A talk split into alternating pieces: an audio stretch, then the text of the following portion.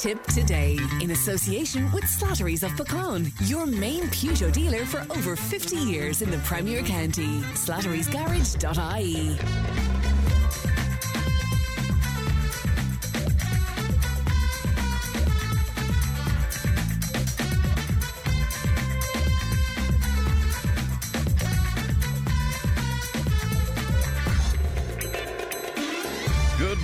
Welcome along to Tipp Today. 1800 938 007. That's our free phone number. Won't cost anything to make a call. And you'll be chatting to Emma, who's looking after the programme today. Coming up on the show, a 31% increase in emigration with Georgia, Somalia, and Algeria, the main countries of origin a new drug that could extend your dog's life. Locals shocked after Bord Pleanala overturn a council planning refusal for a mast in Clonmel. Ali will be live from the scene there. Uh, confusion over child benefit. One of our listeners will tell us her experience why Irish pet owners are slow to insure their pets. We'll be chatting about that.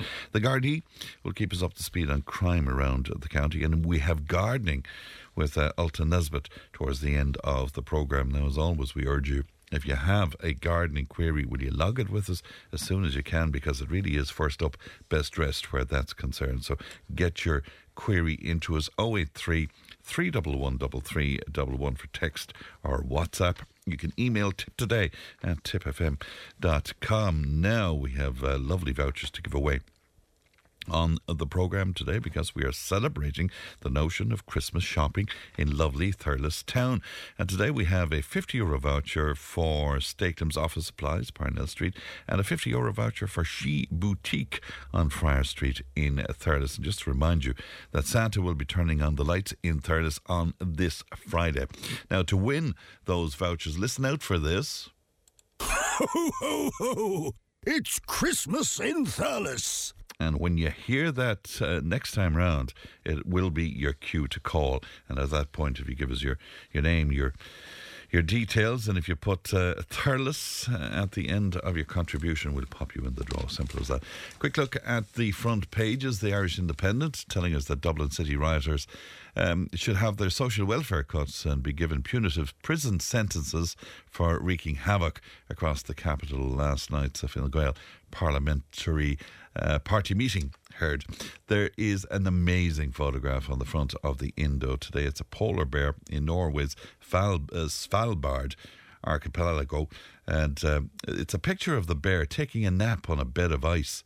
And it's the most striking image. I mean, it's a marvellous, marvellous photograph. Well done to the photographer in question there. Um, the Irish Examiner their main story the government is fearful for the safety of asylum seekers who face being homeless this week due to a lack of accommodation. And the Integration Minister, Roderick O'Gorman, has warned Cabinet colleagues that the state will uh, likely not be in a position to offer international protection applicants accommodation later this week due to a shortage of beds. That shouldn't surprise anybody, you would imagine. But there you go. Uh, also on the Examiner today, the Taoiseach uh, has warned of a worst case scenario of the country facing large scale riots with uh, people armed with petrol bombs and firearms at, uh, again, the Fine Gael Parliamentary Party meeting last night. Uh, the Taoiseach said that existing staffing levels in the Gardaí and the Defence Forces may not be adequate for a situation like last week's Dublin riots um, if uh, participants were armed with guns or petrol bombs. Talking about stating the bloomin' obvious. Uh, the Irish Times uh, a small hardcore group of far right agitators was last night at the centre of the Garda's um, investigation into the Dublin riots as detectives try to unearth evidence that would lead to criminal charges against them. Um, disappointing uh, story on the front of the Times as well. More than one in three students in higher education say they have seriously considered quitting their courses due to financial pressures, personal reasons, or other factors, and that's according to a new survey. And the Irish Daily Mail telling us that the Gardaí will be able to access and intercept private conversations on social media sites under new legislation, as the Justice Minister promised to crack down on crime following the riots in Dublin. Are you concerned about that? I wonder. Just let me read that to you again. The Gardaí will be able to access and intercept private conversations on social media sites under new legislation.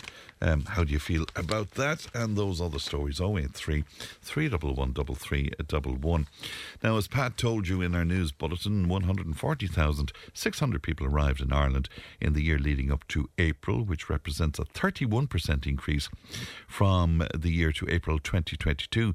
Now, the top three countries of uh, origin for asylum applications were Georgia, Algeria, and Somalia, uh, Somalia even. And the report said applications for international protection in Ireland accounted for 1.3% of the EU total. Richard joins me now. Good morning to you, Richard. Morning, Fran. And there's a number of things because you were in contact with us about various different uh, things. But first of all, can I ask you about those numbers? Are you surprised by those numbers? I'm not really, no. But uh, I'm, I'm, I'm surprised, to, as you said yourself, the, the, the Taoiseach's uh, remarks yesterday. Like, ordinary people in the country can see uh, that the country is growing at a rate that the services that we have aren't able to cope with, regardless of whether they're illegal, whether they're people coming in for work or whatever. The population is expanding so much, and the idea that uh, anything that's happening now can be a surprise to anyone. It, it just beggars belief. It shows how out of touch they are with, with, with yeah. what's actually happening. And, and I found, I mean, at the parliamentary party, Richard, um, the the Taoiseach making the point that you know that the Gardaí uh, they'd be in a very difficult situation if the riots took on a more sinister look with, with guns or petrol bombs. But I mean, that's stating the the obvious. I mean, we saw on Thursday night how overwhelmed they were. Well, yeah, and you see, even they're mentioning there that uh, some of it might have been instigated by a small group of far right. So there's always quick to throw out these labels on people, but just think of it this way. So they're saying a small group of people were able to whip up such a frenzy that suddenly you had hundreds of, of people, not alone demonstrating, but all the other carry on the looting and everything that went on.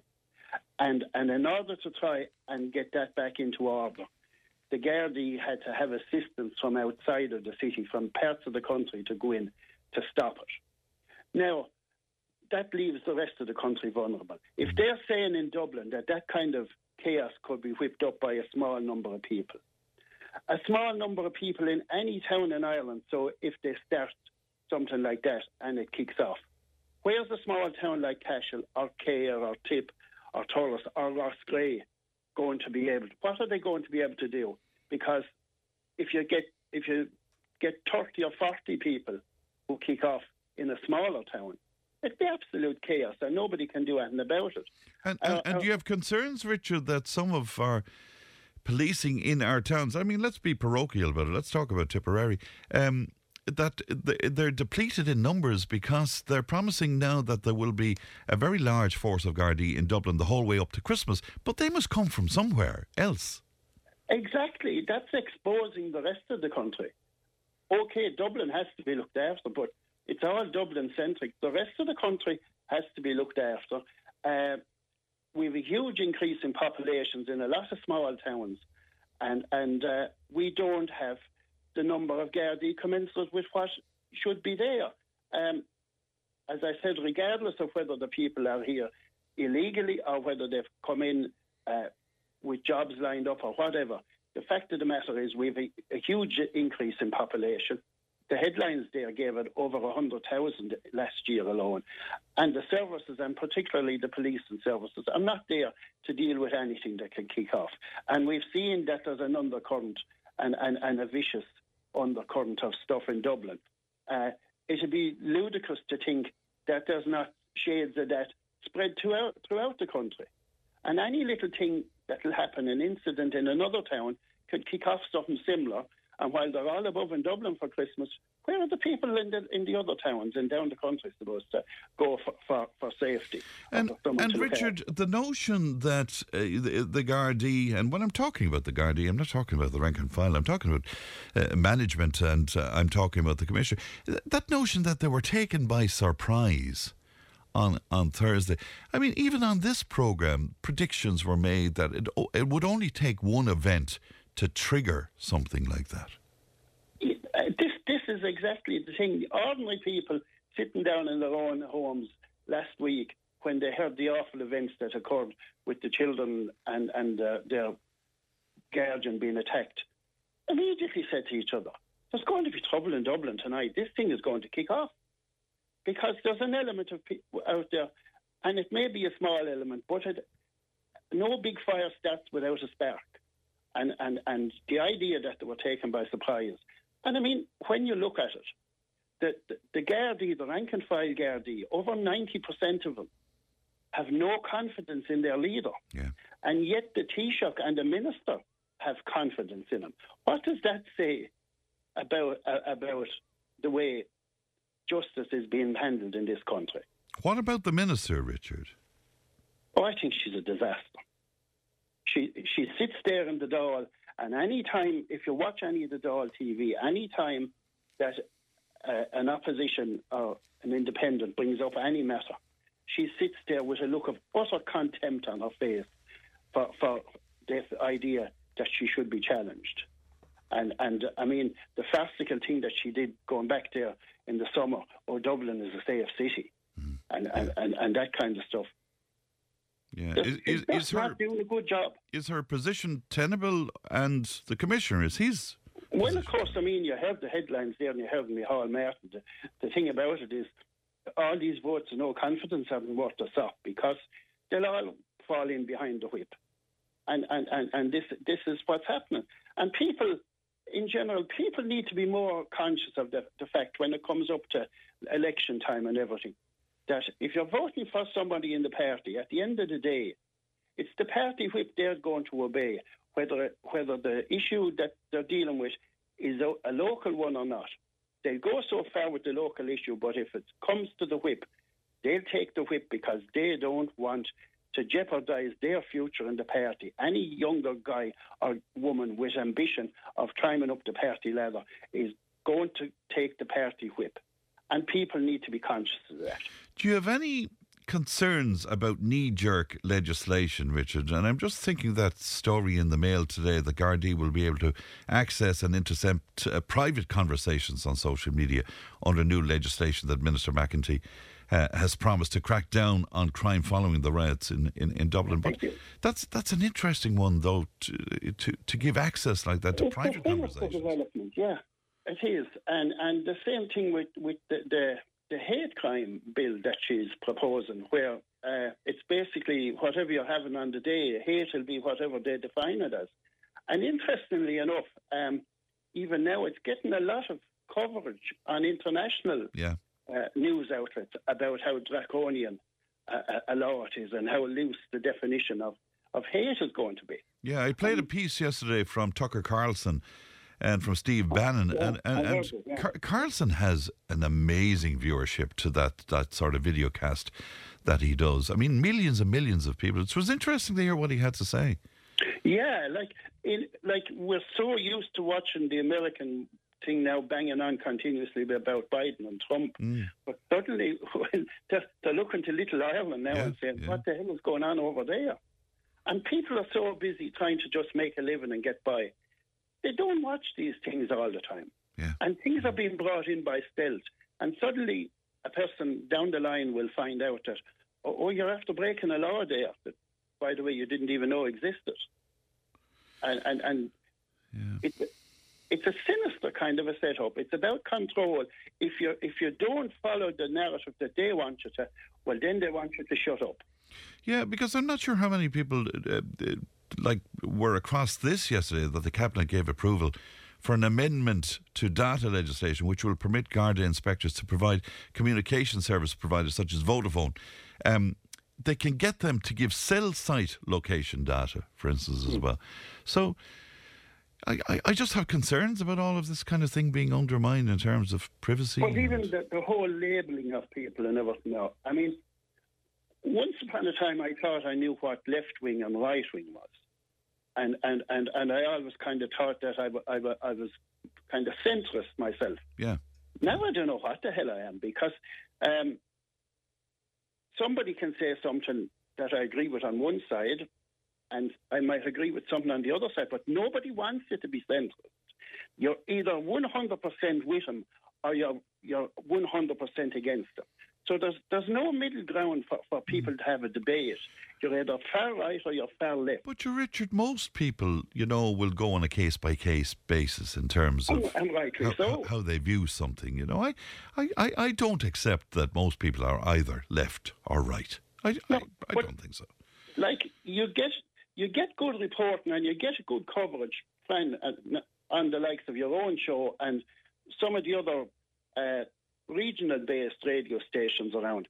But when you go into the mainstream, the narrative is all the same. If if if you don't have the view that the presenter has, uh, if you manage to get on the program, you'll be treated very harshly. But if you're on the same view as them, you'll get a soft touch.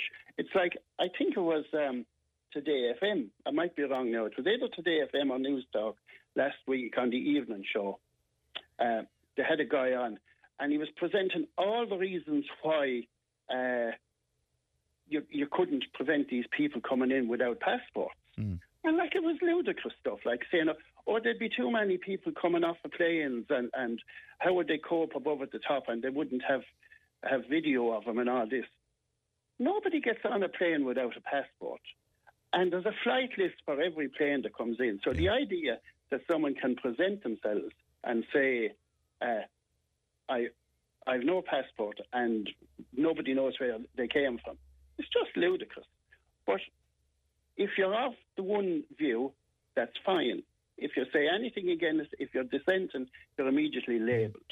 And you know, uh, a listener made a very good point to me yesterday as well that it's a perfect, legitimate stance to be right, to, to be right wing in terms of your politics, as it is perfectly legitimate to be left wing. You know, but this this impression that everybody who might be sort of conservative in their politics are, are right wing. But it's this extreme. You're extreme right, you're extreme left. Because people on the left have, have, have, have good ideas and poor ones. There's people on the right have good ideas and poor ones. Nobody's 100% right, but it's gone to the stage now that you have to be one or the other.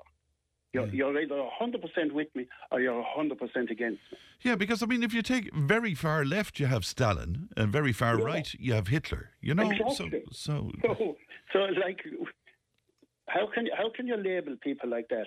Well, we get back then to the, the, the government side of things. A huge problem is when when you have people in power, whether it's in in in management, in a company, in a business, in a sports club.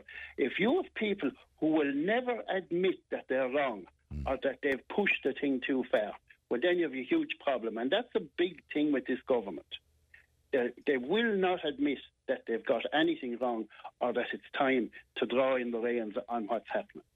And, and, and we probably have the worst possible government there at the minute because you have Varadkar, who at his age obviously has his eye on a bigger job in Europe, so he's going to cozy up to them because let's face it, if he doesn't get in again into power after the next election, his political career is over. He's at the top of the party already. He's the leader. He's the Taoiseach. So he's he's he is his eye on the next job. You have Micheál Martin on the other side, who uh, happened to be there, similar, I suppose, to Enda Kenny. He was the last man standing of the old guard in the party, and suddenly at that, his age he becomes leader and gets a chance to be Taoiseach. Neither of them are doing what's best for this country at the minute. They're they're, they're doing what suits them to toe in line with Europe. And, And- Richard, and that's that's very that's very damning, Richard. That's that's Yeah, well, you see, if, the way things are going, you have to be cynical now and, and, and have a jaundiced look at anything that's going on and, and, and take nothing for granted and think, why are they doing this? Why, why, when everyone, any reasonable person in the country can say, look, uh, this country at the minute does not have the facilities to cater for the amount of people that are here. We have a housing crisis, we have a health crisis, we have a policing crisis. And yet, they, they keep carrying on with the same policies. I mean, that doesn't make sense in any walk of life. If, some, if something is starting to go wrong, you don't keep ploughing ahead. You start to put the brakes on and have a look at it and say, we have to steady up here now. Get what we have right first before we go any further. But no, there's, there's, it's a notion that We have a policy, and we're going to railroad it through no matter what. And to me, like a lot of the stuff that's going on, they have no mandate for it. And and and and we're they're not governing us. They're they're, they're doing Europe's bidding for various reasons, whether it's for their own personal gain down the line. Everything seems to be about yeah. the good European. Well, uh, well, of course. I mean, I don't have to tell you, Richard, but I mean, Europe does have jurisdiction over us. You know, I mean, that's that's Well, the way it is because we're, we're we're part of the union. You know, so Um, is the European thing, has it gone too far? Like, I mean, it started off many moons ago, and we didn't vote when we were only children, as the European Economic Community. the. EEC, yeah. And it morphed into this thing where now they have jurisdiction over our courts and everything. Um, it- It's like we voted against referendums and, and they didn't like the result and they brought them back to us. And and so there's nothing democratic about the EU at the minute. The oh. only democratic thing I think we have in this country in the, at the moment is the fact that we have the right to vote. And that's the one thing people better hold on to and use their vote wisely the next time they get a chance. All right, Richard, real pleasure, and thank you so much for, for, No for making time for us today, Richard. Thank you. Um, Good good morning to you. Good morning to you. That's uh, Richard speaking there. What do you think about that? 1800 938 007. The text and WhatsApp is 083 311 3311.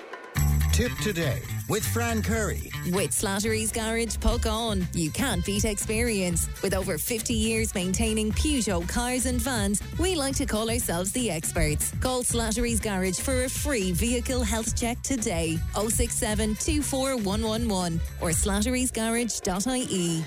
A listener is concerned and says that it beggars belief what comes out of their mouths.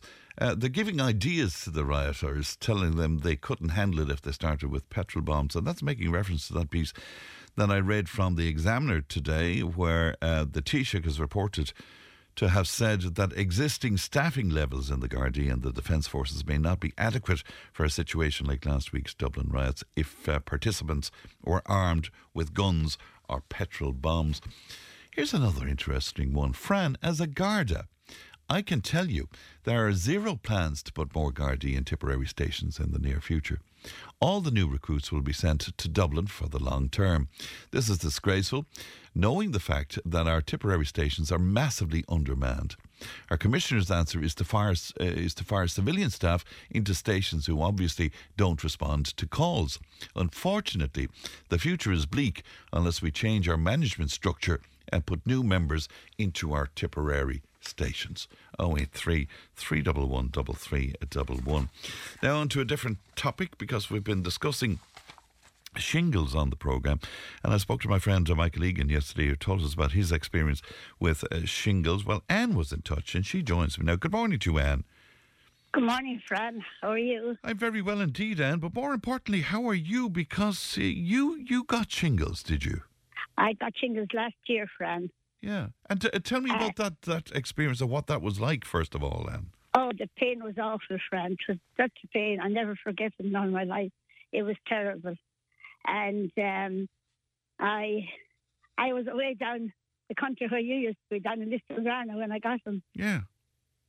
And uh, when I was down there, I got this terrible pain, and I could see every hour of the clock all night because the pain was so bad. I didn't know what was wrong with me. So next morning, I went to the doctor, and the doctor said I probably had a pull muscle in my back. Because you, And, you, uh, you had no rash at this point, did you, Anne? no, no, no rash, O- only no, no, pain, no, yes. just Mm. pain, terrible Mm. pain. And uh, the doctor said it probably was a pull muscle. When you go home, go back to your own doctor. So I did. And when I went back to my own doctor in Toomevara, um, he said that straight away it was the shingles I had.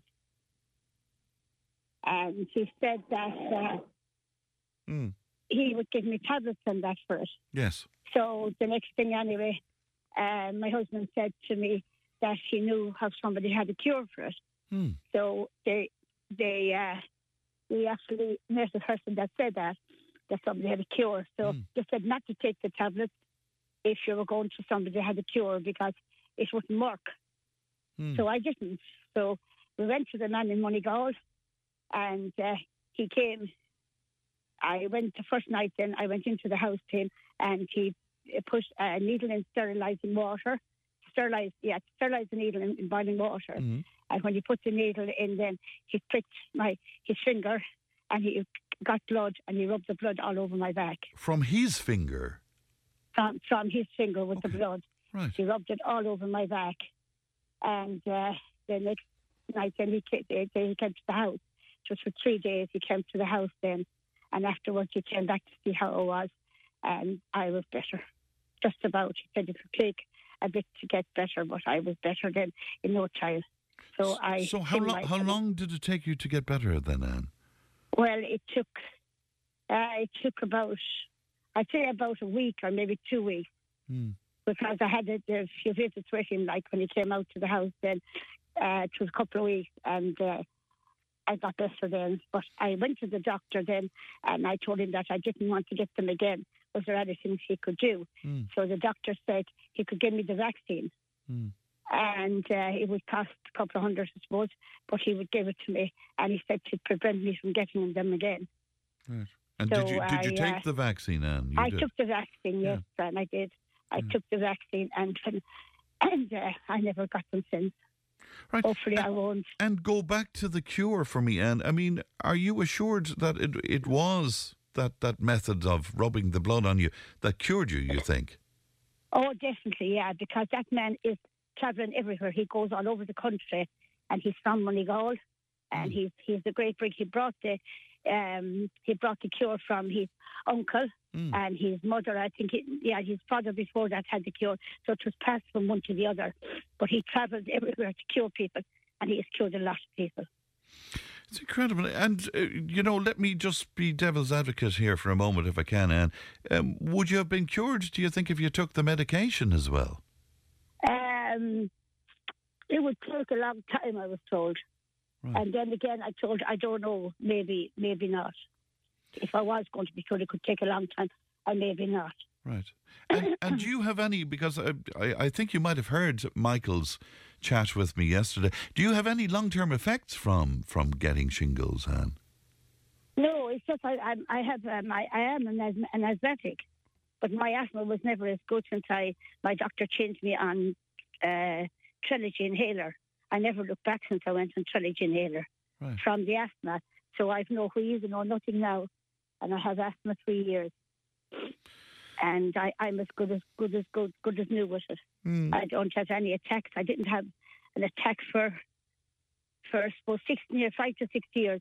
I was in hospital in St John's in Limerick with an asthma attack, and I haven't looked back since. I've never been in for oxygen or anything since. Isn't that fantastic? And you're not on an inhaler or anything? I'm like on a Trelegy inhaler. Yeah, Oh, are you? Yeah. yeah. If I need it, and I I take it because I was told to still take it, even that my asthma was so good. Mm. but I still take it, and I'm on a, a Salamol Easi-Breathe. That's what they call a Ventolin fan for the wheeze. If I had a wheeze, but no, I don't seem to have wheeze. And I used to be very bad. I used to be on a nebulizer, and I Okay. used to go in every year for the oxygen in Nenagh Hospital. Right. But, And but now I don't have to go anywhere. well I haven't been, isn't and also fantastic? well, thank God. Yeah. And, and can I can I ask you when you when you got shingles, were you unwell with something else? In other words, was your immune system depleted in some way, or were you stressed? Or I'm just wondering how you got it in the first place. Um, Sharon, I can't really say only Yeah. that I was uh, just, I don't know, it just came on all of a sudden. Yeah. As I said, when I was down where you used to play in Liston Ryan, I used to see you every yeah. Sunday night, and Muriel.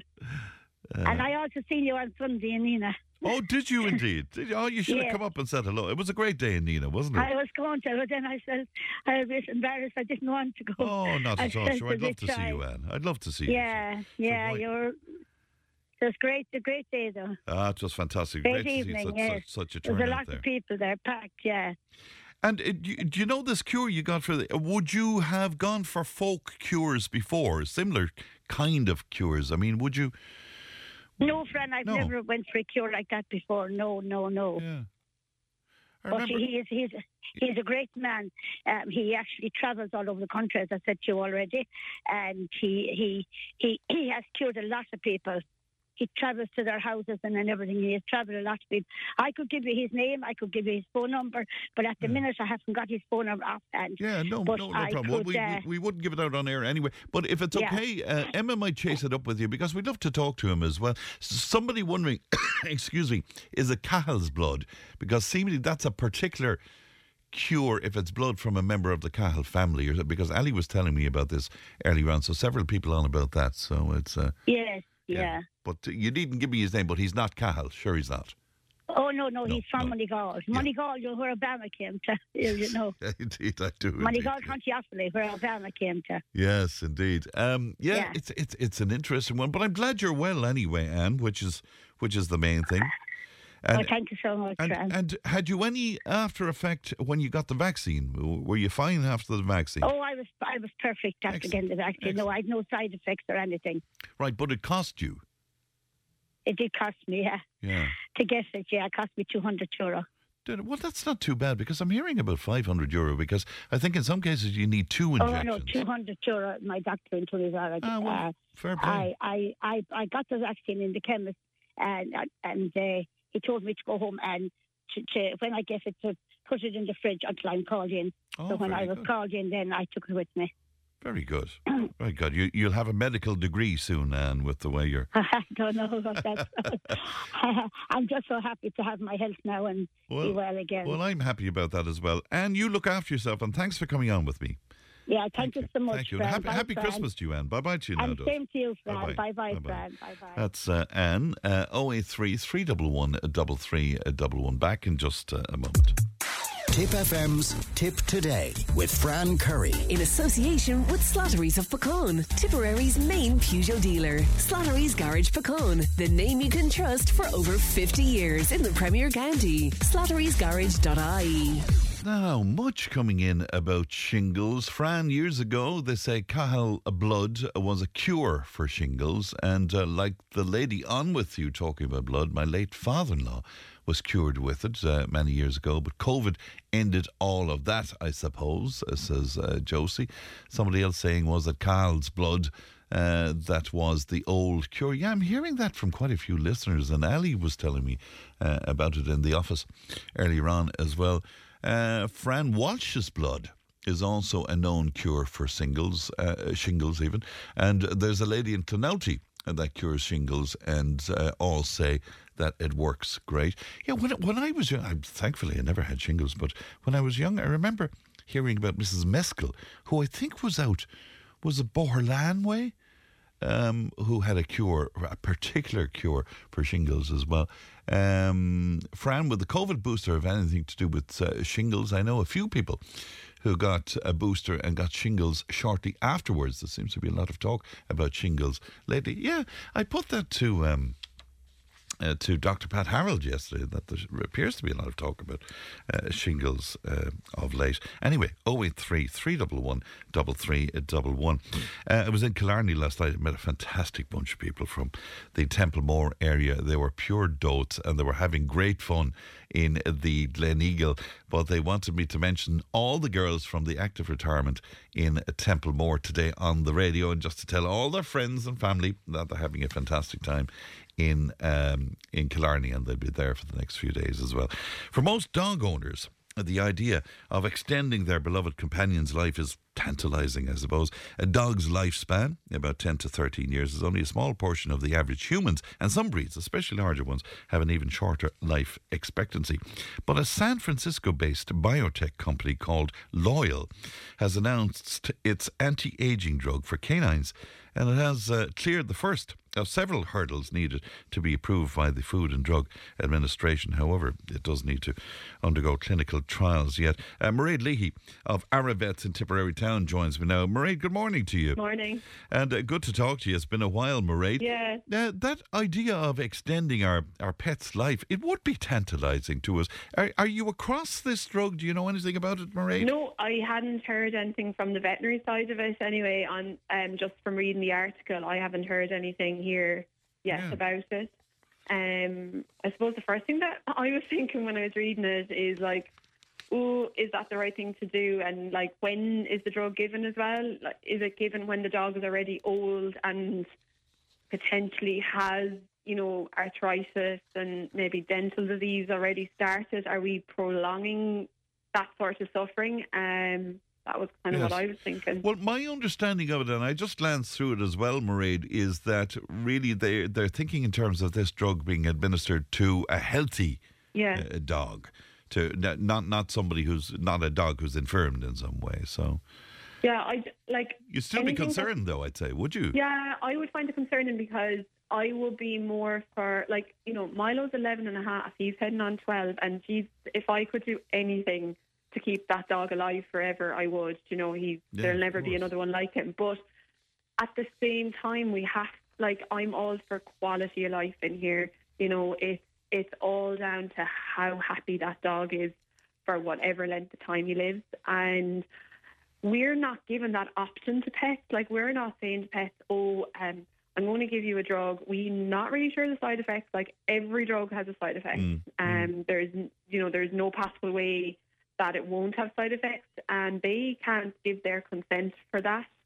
Um, and we have to question, you know, if we give that drug, are people like people have a responsibility to look after the quality of life as well. You know, if dogs are living longer, um, you need to take in, you need to factor in, you know, looking after their teeth really well.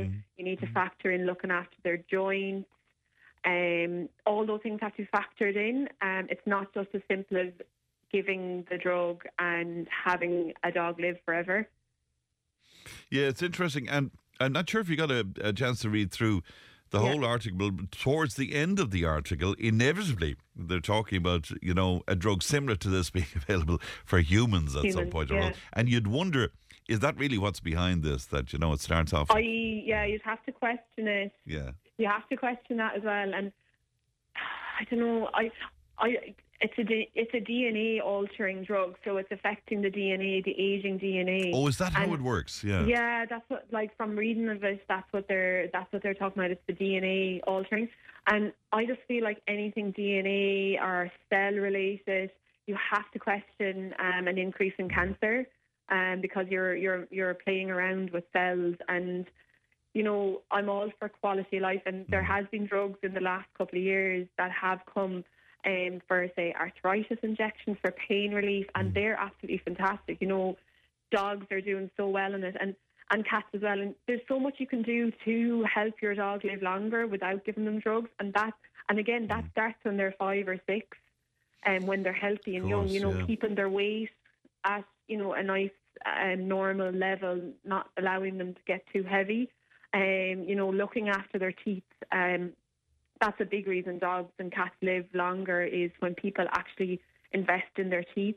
I just worry that someone might go, "Oh, I've given my dog this injection Yeah. at six years old," and then they forget that there's other things that they need to factor in as well. They kind of have, they feel that that's a safety net. That would be my kind of worry That'll with be, it. and and am I reading between the lines of what you're saying to me that there would be ethical issues with it as well? I, I feel like there would, Yeah, um, because yeah. there has to be side effects. Yeah. Um, there has to be. Every drug has side effects, and we're not really asking our dog at six years old if they're happy to be subjected to this. And is it a once-off injection as well? Is it once-off, or is it going to have to be given every year? That's my other thing. You know, I can't imagine one-off injection will prolong um, a life Oh, sufficiently. that's that's interesting. So you think it would be, yeah, it would have to be topped up in some ways. I, I'd imagine so. I can't imagine that a once-off um, Yeah. medication. and I presume will- at huge cost as well. I would yeah, imagine. and then you, right, yeah, you'd have to wonder what the insurance companies will think as well. You know, if you have your pet insured and you give them that drug,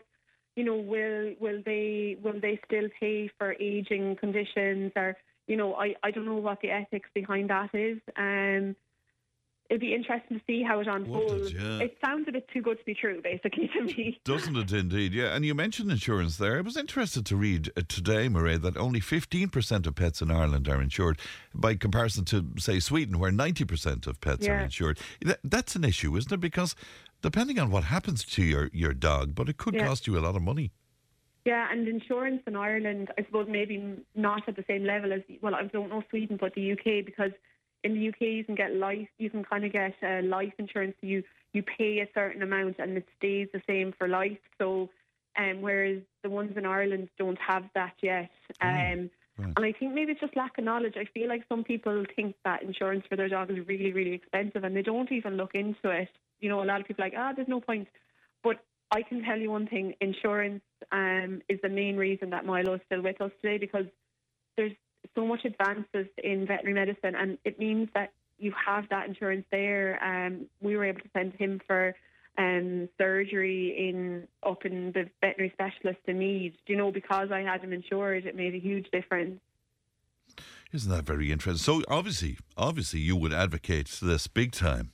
I really would. And Yeah. the part that people forget is public liability. And I know it's something that we don't like to discuss, but um, the insurance, a lot of insurance policies will cover public liability. So it covers things like if your dog ran out in front of the car and caused an accident, you are liable to pay the damages to that car, and um, the insurance will cover that. Or if your dog, you know, unfortunately, you know, caused damage to someone or something, If you will cover that. something like that, yeah. Yeah, and it also will cover. Um, some of them will even cover if your dog goes missing. You know, a reward for that, or Oh, you know, the I posters. didn't realise that.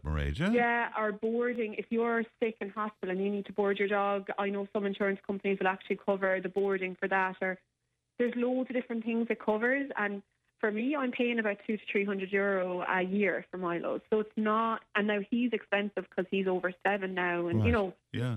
Um, it's something that I I wouldn't have a dog without insurance or Right. a cat. But I mean, if you had, if if Milo needed an operation, for example, if there was a pelvic issue or something, like, Yeah. we we're talking about a couple of grand, are we? We're we're talking about a lot of Yeah, and you are like really, you are talking about two grand up for really any orthopedic surgeries now because veterinary has just advanced so much, and you know it's not like it was 20 years ago. There's a lot more to it, and a lot more, you know, advances in it that makes it more costly. But you know, there's a lot more that we can do nowadays that we couldn't do 20 years ago, which is brilliant, and that is what's prolonging pets' lives as well. You know, all that. Um, Yeah, of course. And uh, I know it's predictable that we would talk about it at this time of year, but the ISPCA coming out today as well, Mairead, and saying it's not fair to buy pups as gifts just to throw them away. Then, and you know, I, I'm not sure how many years you and I have uh, spoken about this, but Yeah, people must keep it in mind, you know. Yeah, it's a hard topic because obviously when you're buying the pup in your head, you're saying, I'll never throw this puppy away. But Yeah. then sometimes the reality of it hits a little bit later. So you have to imagine yourself um, every day, your normal routine, and how you would cope with a four legged friend that, you know, needs to be looked after 24 7. And, you know, so. You know, Christmas, it might sound nice at the time, and I don't think anyone goes and buys a puppy with it in the back of their mind you know, that I'm going to throw it away. course, so yeah. everyone, people will read that article and go, oh, that's not me. But you do have to really, like, like I was saying, Milo's nearly 12 now, and I'm hoping he'll be around for another three to four years. So, Hmm. like, there are 15 to 16 year commitments. That's what we have to remember. And you have to picture, you know, if you're buying it for your 10 year old son, is he going to be around to look after it when he's 25? That's that's very stark now to, to put it in those terms. It is a huge commitment, isn't it? Yeah, it's not just for Christmas, and it's very easy to read them articles and say it's not me. Um, Yeah. but, you know, you have to. That's what you have to factor in. Yeah, for for for sure. Are are you still coming across issues with people buying um, uh, pets online uh, from Um, unscrupulous think- types, or is that has that died down? No, it bit? has really died down. Unfortunately, Yeah. there's a lot of um, those three and four year old dogs now ending up in in animal rescues, um, because because of being bought at that time, and people weren't really thinking into the future. And you know, um, I'm not seeing it as much, and I think I think because DoneDeal is no longer advertising it, um, they're kind of you know it's it has reduced, but it's still there, and we we just need to be so careful about where we're buying puppies from. Um, Hmm. it's it's they they're they're trying to sell a pup basically, you know. So Yeah, you have yeah, to be of course, careful. yeah, of course, and they'll all look cute and fluffy when they're that age. but- Exactly, and then say, they start peeing and pooing and waking them up at night. And don't don't I know? Some people looking for some advice where insurance is concerned, but we don't Yeah. particularly want to to uh, you know. well, I can't. Yeah, I can't. Like all I would say is like just do your homework on it and ask a few questions. And the main thing will be is like insure your dog when it's a pup. You know, obviously there's no point insuring your dog when it's five or six and they already have health conditions. You know, insure your insure your pup when you get it. Yes. And um, it is it's a, maybe it's a nice present to give to someone for Christmas this year rather than you know or to your own pet for Christmas instead of buying the fancy rugs and you know beds and everything. Maybe that's a present you can give. Right, a very, very good idea indeed. Do you know an interesting one from Melissa? Uh, obviously, you're too busy, but we were talking about uh, shingles, um, Yeah. Mairead. Uh, Is there a form of shingles that dogs get, for example? No, no, No. not that I've heard of anyway. No. no, I was just wondering in terms. Yeah, of, no, um, no. Thankfully, we don't have to deal with that now. you have enough issues. Yeah, How are you settling into that lovely premises of yours there? we're three years here now. Is it three so, years? My yeah, God. we're making it. We're changing it every day. We have we've actually a veterinary specialist joining us now in um, January, which will be brilliant. She um, she does dentistry and she's actually Oh, into brilliant. herbal medicine and pain. So it's great, you know, to be pushing on again with stuff like that. Fantastic indeed. Well, Yeah. happy Christmas to you and all Thank of your you. team You there. Mairead. So Thank much. you. Thank you. Bye. Bye bye. Bye-bye. You know, Mairead Leahy there of Aravets in Tipperary Town. They have the most beautiful premises there on the Limerick Road in uh, Tipperary Town and all sorts of uh, uh, wonderful equipment there. And I, I know they have all sorts of uh, healing pools and one thing and another for your pets there as well. Um, all right, uh, news and information's on the way. Tipp today with Fran Curry. With Slattery's Garage, Puckane. You can't beat experience. With over 50 years maintaining Peugeot cars and vans, we like to call ourselves the experts. Call Slattery's Garage for a free vehicle health check today. 067 24111 or slatterysgarage.ie. You're very welcome back to the second hour of Tipp Today. Uh, that free phone number, 1800 938 007. If you want to chat to Emma, you can text in WhatsApp. 083 311 3311. You can email tip today at tippfm.com. Now, was at Fitzpatrick's Country Club in Clonmore on a Sunday night, and John was telling me that the Bournea uh, Reaching Out Historical Society book launch is happening there on this coming Friday night. It's at uh, half past eight. There will also be a video showing of Clonmore Historical Drive as well. The books will be available on the night. And from this coming Saturday, they'll be available all over the place. The Norbrook Lounge, Mulrooney's Gala Shop in Roscrea, um, Carroll Centre, Circle K in Roscrea, and Centenary Lauren uh, Farm Store, and all around the place, basically. But if you want to make your way along to uh, Clonmore, and uh, to Fitzpatrick's on Friday night. I would imagine that'll be a great night there for the book launch. That'll be joined now by Jody. Jody, good morning to you. Good morning to you, Fran. Lovely to talk to you again, Jody. You were listening to, to John Lahey earlier on, and you were impressed by what you heard from him. Oh my goodness, yeah, absolutely, Fran. He spoke so much common sense, Yeah. which is not prevailing at the moment in the GAA. Now, like John, when I read all these rules and what they were trying to are are, are wanting to bring in, I said, uh, "This is a prank. It can't be. This can't be right. This Yeah. can't be true, and whatever." And as I read down through them, I said, "Oh my God." what is this? And then to find out, yes, it is true and whatever. Like, I mean, Fran, as John said, family comes first, Mm. and that is so true and whatever. Secondly, um, the, the- you know, is there any? There's nobody within the hierarchy of the GA that are bringing out these rules are thinking of the youngsters' mental health. Mm. You know, Yeah. and it's And John so, made know, that point, Jody. you yeah, know, it's, uh, absolutely. And I mean, friend, you know my view on the mental health in this Mm, country. yeah. It's just deplorable, absolutely deplorable. And you know, at the end of the day, you know, I was. I, I am a mother of two sons and two daughters that played camogie and hurling and football and soccer and rugby and all of the different games, going here, there, and everywhere all over the country with the children, dropping them here, there, and everywhere for training, this, that, and the other thing.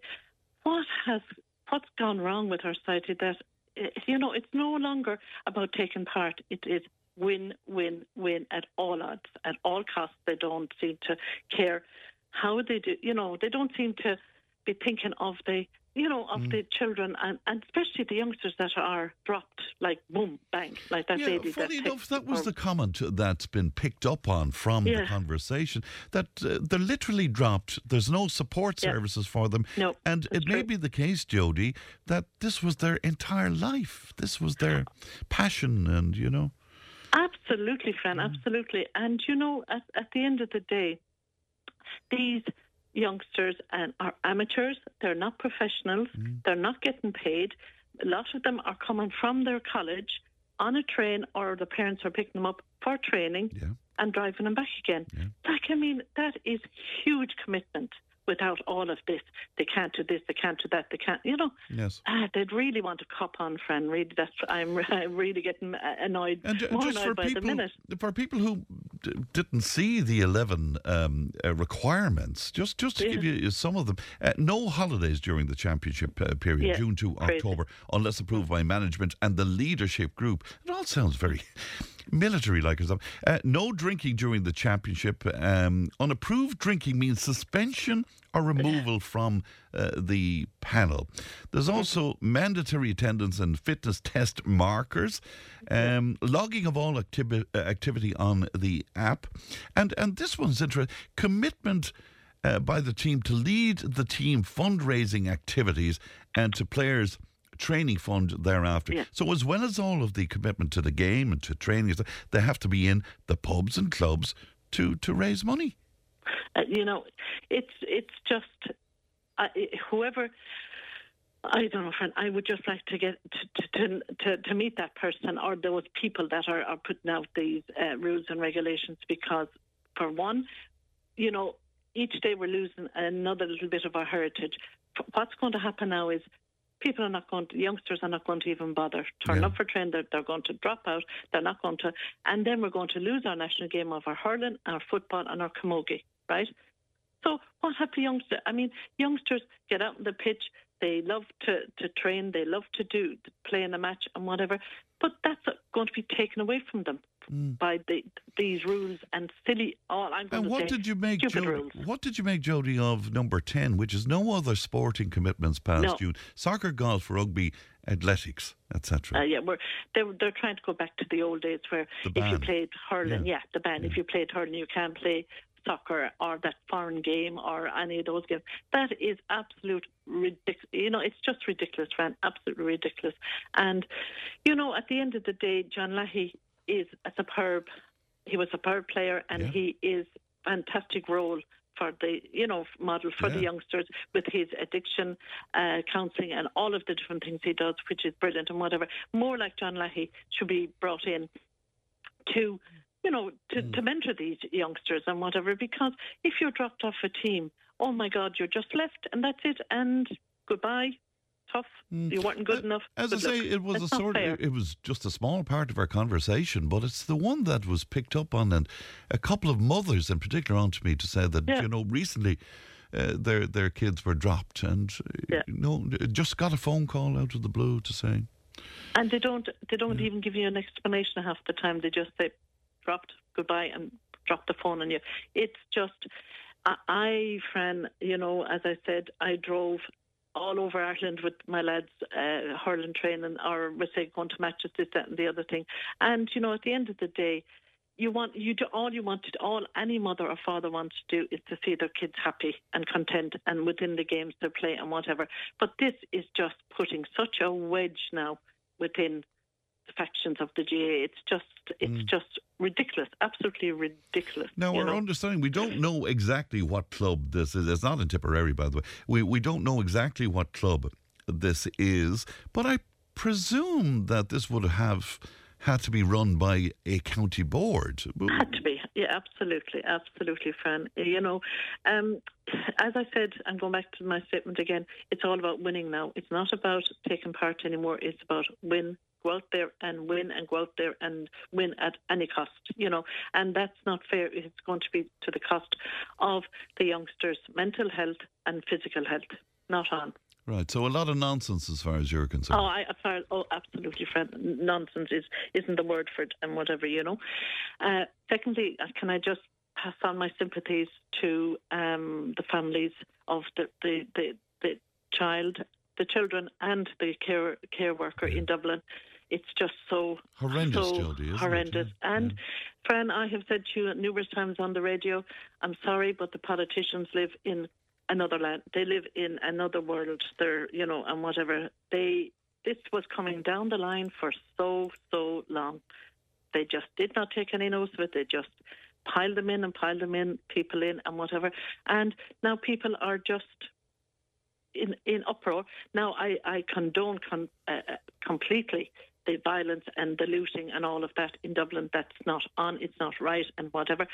But my stance on this is we'll have to go like America. All the youngsters that are doing all of this damage around Dublin and the whole lot, send them into the army for a stint, like they do in America. So you're talking about You zero, toler- zero, Zero tolerance tolerance. on this. yeah. Absolutely zero tolerance. Send them into the army and um, make men out of them because uh, now they're getting they're going into the courts. The guards are doing a, a Hmm. great job getting them into the courts. Solicitors uh, getting uh, d- uh, defending them. Prose- the prosecutor trying uh, prosecuting um, solicitors trying to to to um, get punishment for them, and the judges are giving them a tap in the hand and say, "Off you go now." They could have a hundred convictions and they're still let go. There's no sense or meaning to that, Fran.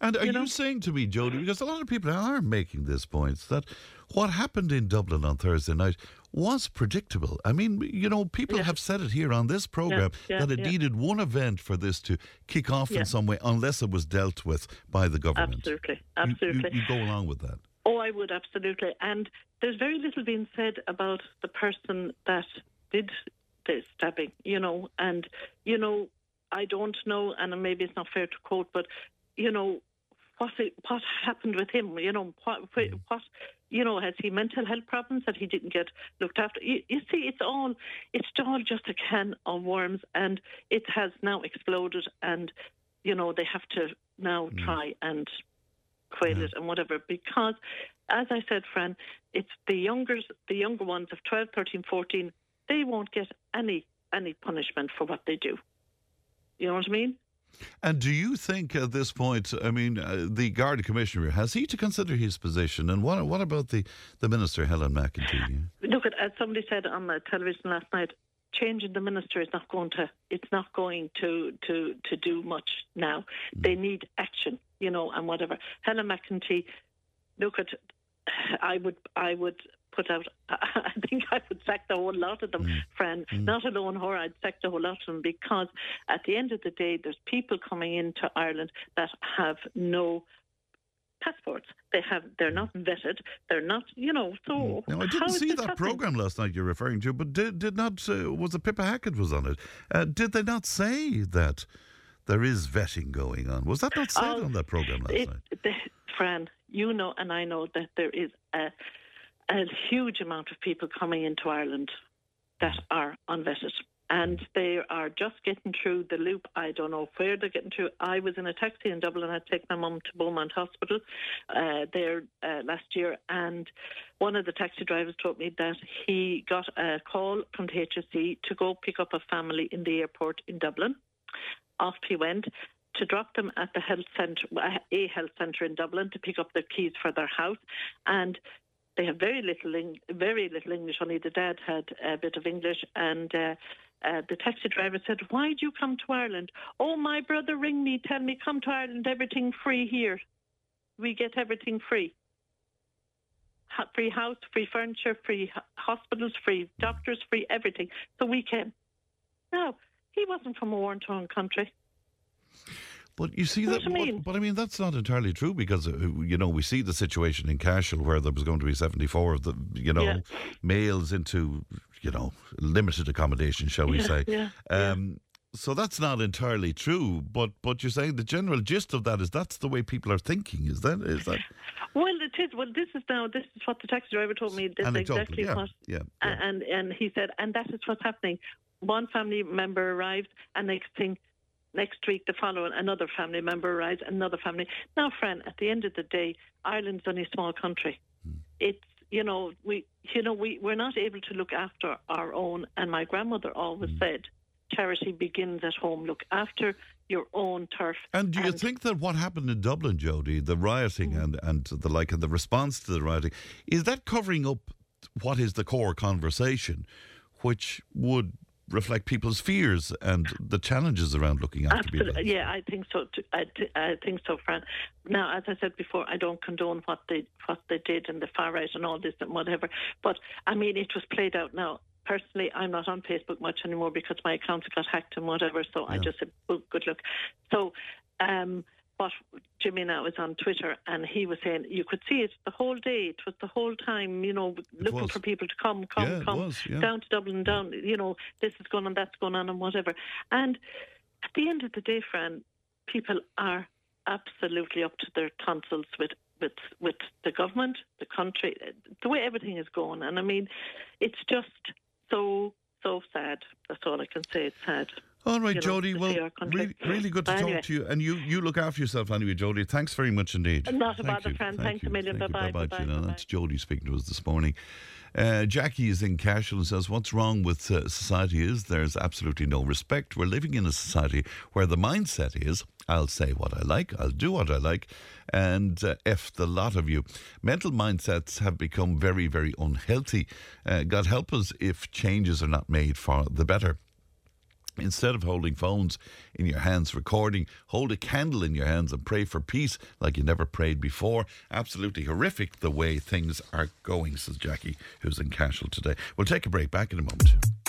Tipp FM's Tipp Today with Fran Curry. In association with Slattery's of Puckane, Tipperary's main Peugeot dealer. Slattery's Garage Puckane, the name you can trust for over 50 years in the Premier County. Slattery'sGarage.ie. Now, Listen says, Good God, Frank, give it a rest. Uh, do keep in mind where that is coming from. That piece on the Tucker Carlson so- show is 100% what has happened in our beautiful country. Government and media has ruined our country. Yeah, I made that point just so that listeners will be aware what angle it was coming from. I think it's very important to point that out.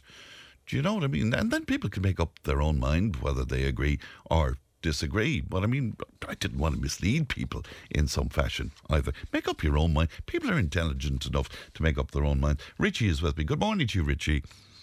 Good morning, Fran. Good to talk to you today. You were listening to that piece from uh, Tucker Carlson uh, as well. What what did you make of it, Richie? I thought it was very accurate of the description in what's happening to our lovely country.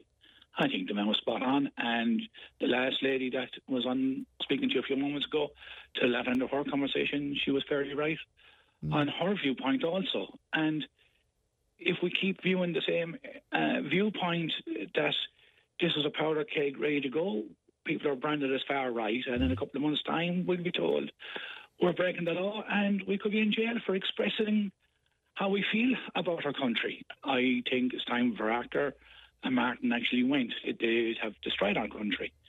Um, uh, people are absolutely fed up of it, like, you know. What what Um, did you think when you saw what was happening in Dublin following that awful tragedy of of the kids being attacked? What did you think about that, Richie? I, I was just devastated, to be honest with you. Like, I mean, I, I um, I only heard about the stabbings probably about an hour after it happened, and I went, "Oh my god!" Yeah. And I said to my wife and family here, "My God," I said, "the crap is going to hit the fan." I said, "Something's going to happen." Yeah. And then that night, And that was your immediate happened. reaction. It was my Yeah. immediate reaction. I said, "It's going to hit the fan tonight. It's going to happen," and it happened. You know, and I gave during the course of that evening watching um, live stream after live stream. the- the- the- you know, I must have watched 35, 40 videos of live streams, and eh, the one thing I keep going back to: uh, how did these people managed to find stuff that actually, you know, put the Garda cars on fire? That these Garda cars were left um, unprotected by the Gardaí. They were left unlocked. The, the mob could do what they wanted. You know, it, it it's crazy. Like most guards would probably lock their vehicle, go attend something, and not be leaving the car wide open. You know. And But the impression that the commissioner gave, Richie, that, you know, they were taken by surprise where this is concerned. As you say, your No, immediate no, no, reaction this- was this is going to trigger something. Absolutely. They're they're more probably more intelligent than what I am. They know full well this was going to happen. Absolutely, they knew. You can't keep bringing in people into a country with no passports and let them go about their business and go stabbing people or beheading people in this country. Like, you know, uh, the crimes that they're out committing is horrendous. Like, we have an awful lot of people that came to this country, and over the last 20 years, they've integrated fantastic with the Irish people, to socialise with the Irish people. We've had a, a certain minority coming in. They just want to take over. you know, and no one minds uh, genuine asylum seekers coming into the country to seek help. But we're getting an awful lot of welfare tourists coming in, like the last lady said, um, with a taxi driver there, his experience. And I've heard that my story myself more than once, how similar things and why are you here? Oh, everything is free, you know.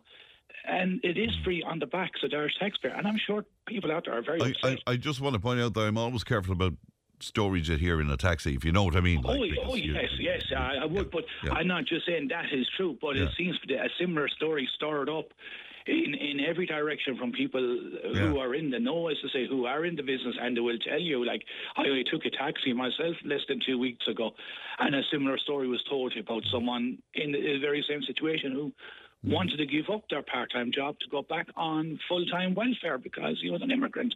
He could get more than what the Irish person would qualify for, you know. But back to that night, I was absolutely disgusted, and I, I really was disgusted and taken back by it that the city was just rampaged the way it was. It, it was disgusting. I think a lot of people would agree, and these young kids. And, and do you think the pity about it is that, you know, all that awfulness that happened is a smokescreen to what the discussion should be about, I suppose? Is, is that fair to It- say, it- it- Richie? I, I would think so. I think right now, if if the government were really to do their job right now, I think it has to come down to um, um, collecting up people and start deporting people who are coming with no paperwork or documents. You know, we have no problem with ordinary people coming in. Something to contribute to the society, let them be a doctor, a nurse, an engineer, something. Not people that are going to come here and sit on the dole for years and years and do nothing. You know, they can't have everything handed to them. We, if we go to another country and we want to live there, we have to turn up with a passport. We got to know their rules, their regulations, what what we are allowed to do and what we're not allowed to do. And you go, right, okay, I'll, I'll keep that in mind. But these people are coming in and they're living like as if they're still living in their own country. And they have no respect for the Irish or the culture. I mean, only recently I was in Waterford City and I walked down a street that I knew very well that I actually lived on at one stage, and there wasn't one word of English being spoken, not one. And I'm sure a lot of people would say that about parts of Dublin being the same way. And, and when you express your feelings, you- you're nearly targeted as being some kind of a racist. But that's what uh, Fianna Fáil and Fine Gael want to do with their hate speech. Uh, This is what they want. Uh, a few months' time, if they're bringing this law, maybe this conversation between me, you, and the listeners could be over because I'd be branded as probably a far right or something for not supporting the government. The government have left down every citizen in Ireland. And under the Constitution, it does say all persons should be treated equal. We don't need these new hate crimes. They're not needed, you know. And your fear there is, that, as you said so eloquently, that you know it will stifle conversation in, in, in some way. That's that's the fear. Can I ask you, Richie, Yeah, in, they- they in your want to shut us up. in, in your circle of friends, um, w- would you be reflective of the general thinking? I mean, what you're saying to me, would that be generally what you're hearing from? Well, yes, I, I I would agree. And even I'm out and about, you're bumping into people in your shop and whatever, and the conversation might strike up, especially with women. They're now afraid to even go out in the evening to walk their little dog or to go out to even walk to exercise. They're afraid. They're afraid of all these young men that are coming in with no wives or girlfriends or anything like that. And to even put it blunt, and maybe some people might like it, if they can't get a woman of their own, they're going to take one. And they're going to hurt Irish women at the end of the day, these Ah, well, we, men. we we don't know that though, because like it's a very tiny minority Well, of people who Oh, it's a would. ti- yes, but we, we need to start looking at who's coming into the country. If you don't have a passport, you're not here for legitimate reasons, they have to be turned away.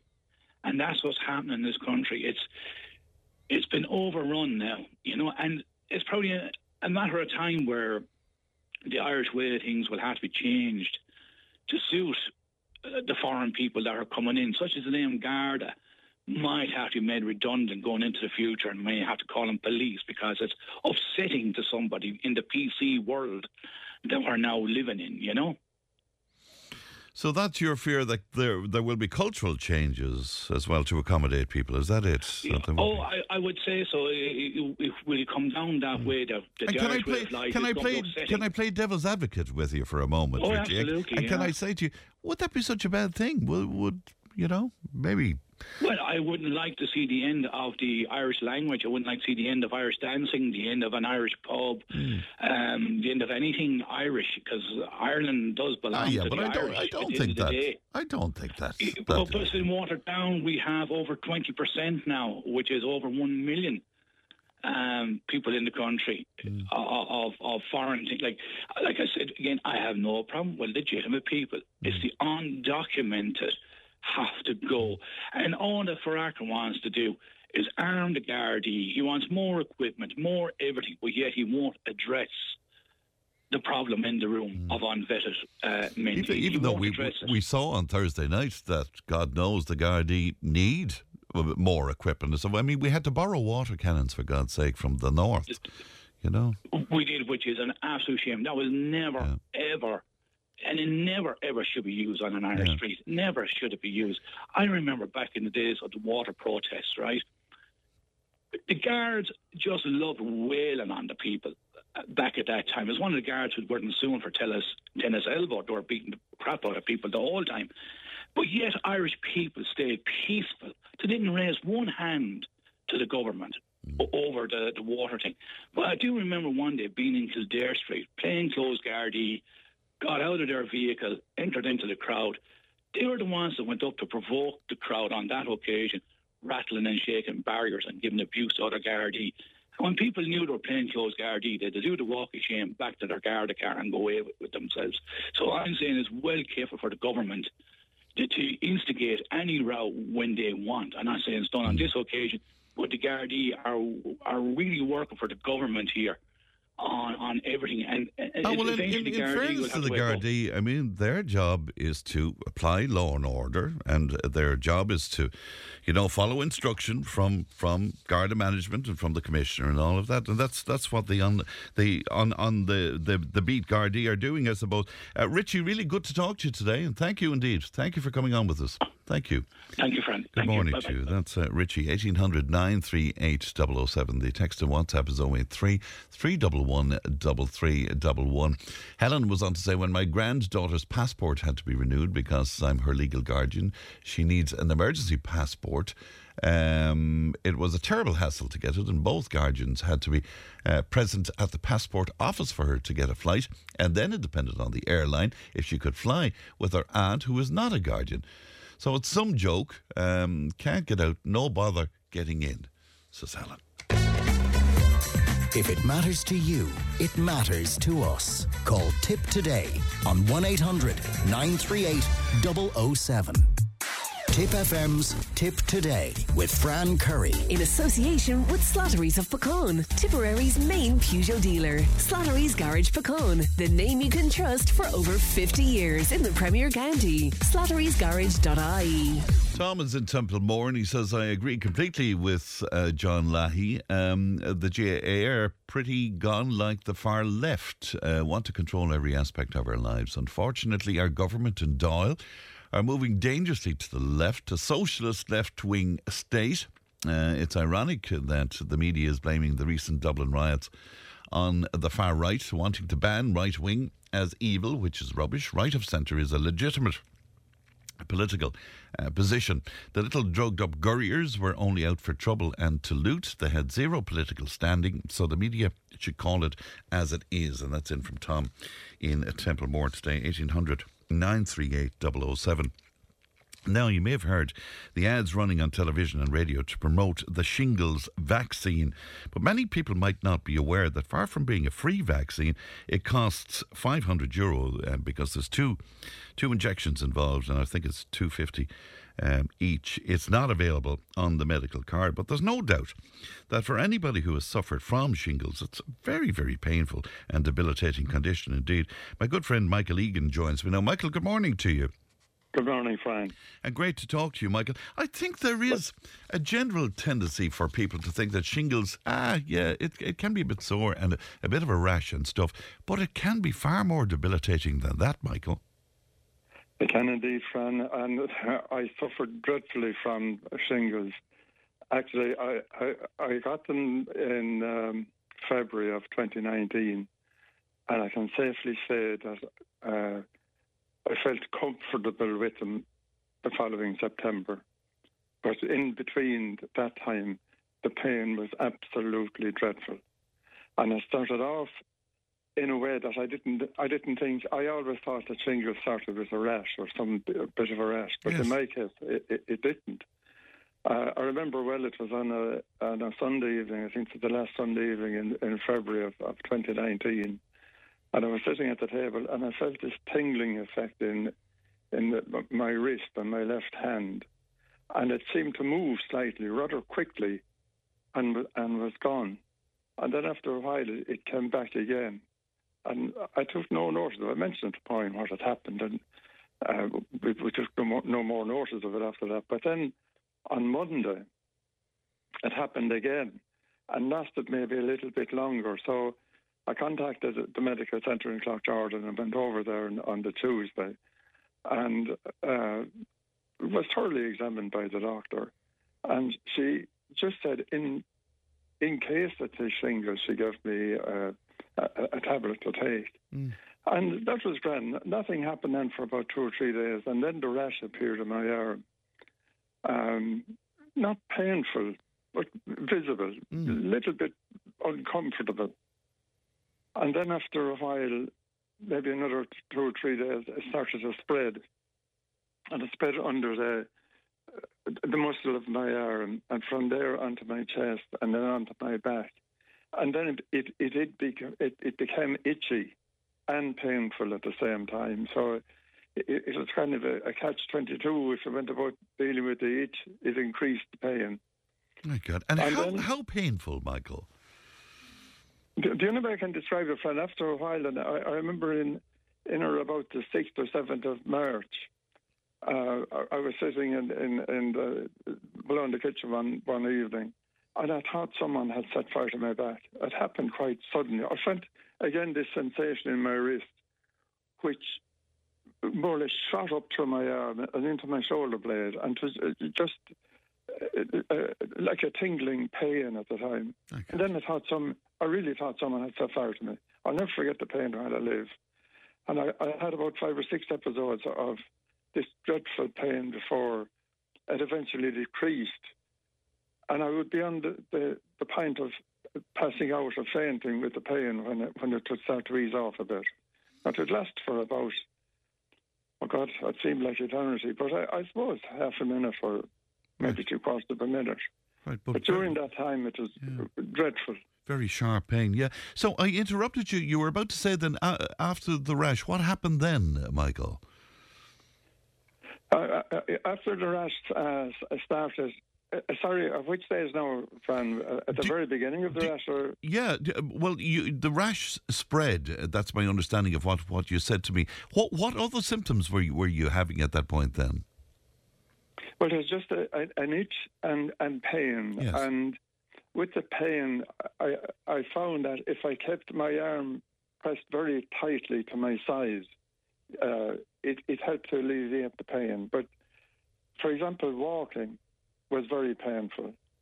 Uh, there's no way I could shave at the time, and even to the present day, when I shave on, on the left side of my face, I can feel the, the single sensation going down to, through my neck and into my shoulder. And this is four But- years on. I still have it, Fran. Even as I speak, I have it in my shoulder blade this morning. My God. Um, it's it's bearable. Some days it can be as severe as if you had uh, if you got bad bad nettle stings, Mm. and then in other days it would be, you know. Uh, I don't know how to describe it. it. It wouldn't be as bad, but I'm always conscious of it being there. And I dread sometimes now, particularly if if there's rain on the way, it it can get fairly painful. Not dreadful now or anything. Mm.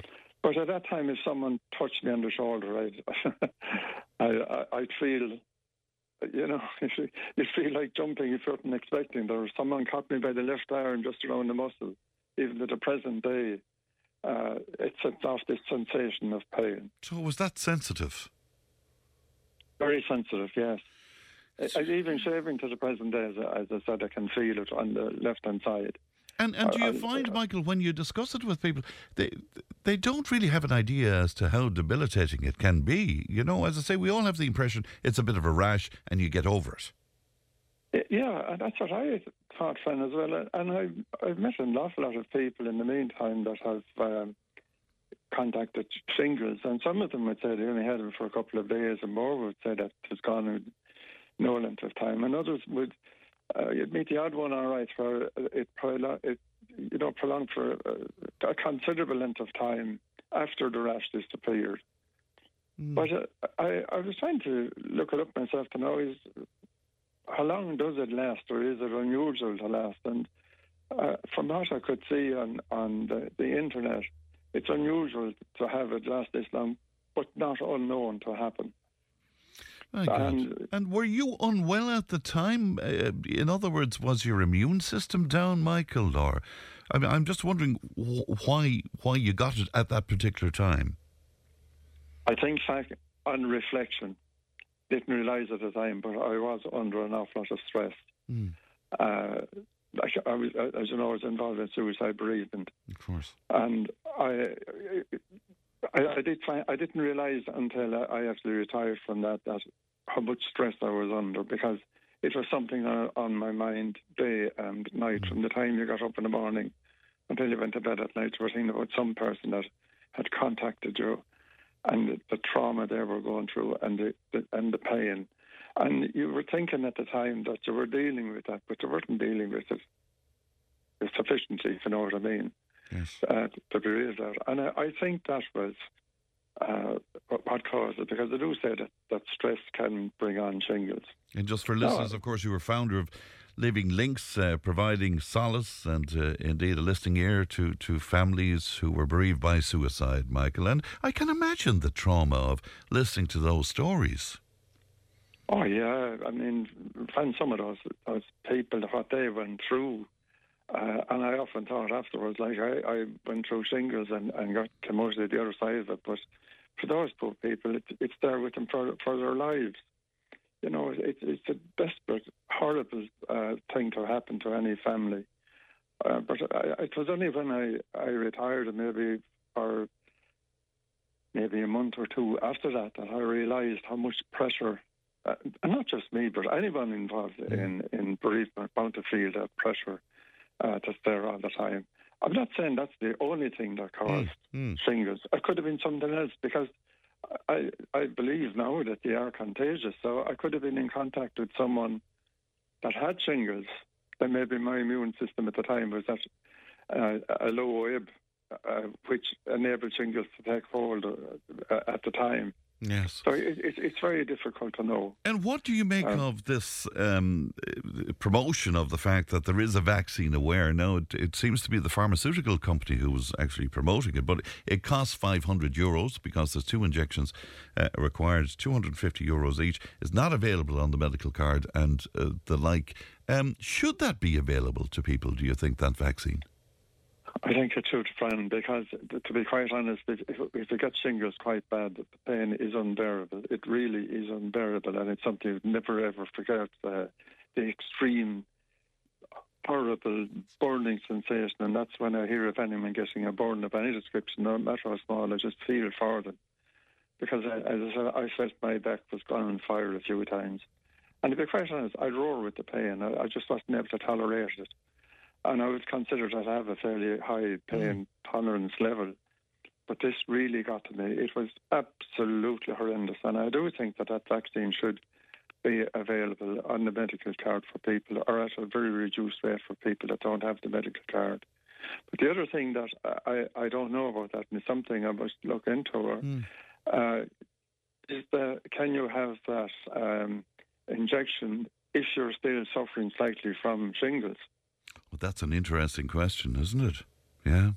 So I don't know, uh, you know, what is what is involved in it. Uh, uh, would it would it set up, would it cause a flare up again if the shingles aren't gone totally, or That'd be you interesting. know. And is that something that can happen, um, Michael? I mean, could you get a full flare up of shingles again, or because it's viral in some way, is this, you know? That- yeah, yeah, that's what I'm afraid of, to be honest. That uh, you- you would get them back as bad again. Now, I know there's a, a very good friend of mine who is also involved in, in suicide bereavement, and they've had shingles three times in the last three years. Now, they didn't have them bad. But uh, I remember there was an old wise tale one time that if you know you usually get shingles around the, or the waist, and, and there was no wise tale there that if the shingles met, you would die. Well, well, that's not true because I know a person where it has happened twice with them. Uh, needless to say, they're, they're alive and well. Yeah, um, uh, John, John was on to us from uh, and he says, I had shingles years ago. I got the cure from a man in Cavan. I was bent over with pain, and the minute I put on the cure, it completely cleared up the shingles. The cure was three pats of butter with blood mixed up in it. Good God. Did you hear about Because I know that Mrs. Meskel years ago uh, here in South Tipp um, had, a, had a cure for shingles. Did you hear a lot about that kind of thing, uh, Michael? I, I did, Fran, and to be quite honest, I, I believe in it. Do you? Yeah. I, I do. And, and the mistake I made was I didn't go for it in time. I had a full, very bad flare up when I went at the time. And I often think, like, how bad w- would, would it have been if I hadn't gone for the cure? Right. Do you know what I mean? Um, You think it could have even been worse, Michael? I do. I do. I think only for the cures would have been worse. And can I ask you about the cure you got? Well, the cure I got was uh, it- it's um, a person's blood. They put the blood on where the where the rash is. I know. That, that- the poor person that did it with it nearly took a pint of blood. It was so bad with it at the time, and they said it was the worst case they had ever seen. But I, I, I, did, I definitely left it too late for them because I was of the mistaken opinion that when I got the tablet, that was the cure for shingles. Right. And what I didn't realise was that it is to prevent viral infection. Ah, okay. And if I had known at the time, I would have gone for the cure straight away. And I have no doubt it- it would have worked. Because I know people at the moment, uh, quite a number of people uh, have, have, have told me about getting shingles and they went for the cure and it worked for them. And Michael, we know each other a, a long time. When I met you after you contracting uh, shingles, if you'll forgive me saying so, it, it took an awful lot out of you. I mean, I could see it took a huge amount out of you. Yeah, I- did. I, I, yeah, I found everything very painful. From painful walking, uh, painful eating, uh, travelling over and back to the medical centre in Cloughjordan was extremely painful. I never realised the roads were so bumpy. Uh, every little bump in the road, uh, it, it, it sent extreme pain right through through the my chest and and air. My God. And what, it- what about sleep, Michael? Sleep is um, whatever chance you had of sleeping in the chair, it was very uh, difficult to sleep in bed because no matter what way you lay it, you were going to be hurting some part, either your arm or your back or your chest. Uh, was was going to feel the pressure when you when you would lie in them, and needless to say, you would fall asleep because you become exhausted, and you would fall asleep, and then of course the, the pain would would uh, waken you up again. And the other thing, Fran, I want to mention as well that I, eventually got pain patches. And in the mornings, I, I think the time would never come to, you know, a time when you could put on the pain patch. And that they gave great relief for about four hours. Hmm. And the same then with medication. I'm still on medication for them uh, to, for, for nerve pain. It's it's an incredible story, Michael. As I, as I say, now it's important to point out to people your case was an extreme one, Michael. Some some It was people extreme, Some yeah. people it is literally just a rash and it doesn't last all of that long, but it can be extreme, as in your case. You know. Yes, and of course I remember at the time someone visited me here, and I must say it was a very good friend of mine. He called me every day for about five weeks, and he spent about two hours with me. And honest to God, he had the patience of Job because most of the time I was moaning and groaning there while he was here. Uh, but, but uh, people told me, like, and they weren't being, you know, the doom and gloom type, but they were saying they had heard of people that where they took shingles to the grave with them. Oh, I don't, I don't, well, what I forgot to ask them is what age is that person? well, well, Michael, I, I'm glad you're on the mend, even though you still have uh, symptoms every so often. But really good to talk to you, Mike. And thanks for sharing that story, Michael. Thanks very Thank much. Fran. It was, it was great to see you and Maureen and Kevin on, on Sunday up in Nenagh as well. It was a lovely day, wasn't Thanks it? Thanks very much, Fran. Likewise, meeting yourself. Yeah. absolutely brilliant. Uh, you did a great job, my friend. Oh, no, no. absolutely fantastic. Thanks, Michael. Thank you. And look after yourself, Michael. Go raibh míle maith agat. Bye Fran. bye, you know. That's uh, my friend Michael Egan there with the story of shingles. Uh, news and information is coming up. Tipp today with Fran Curry. With Slattery's Garage, Puckane. You can't beat experience. With over 50 years maintaining Peugeot cars and vans, we like to call ourselves the experts. Call Slattery's Garage for a free vehicle health check today. 067 24111 or slatterysgarage.ie. You're very welcome back to Tipp Today. 1800 938 007. The text and WhatsApp is 083 311 3311. Of course, you can email tipptoday at tippfm.com.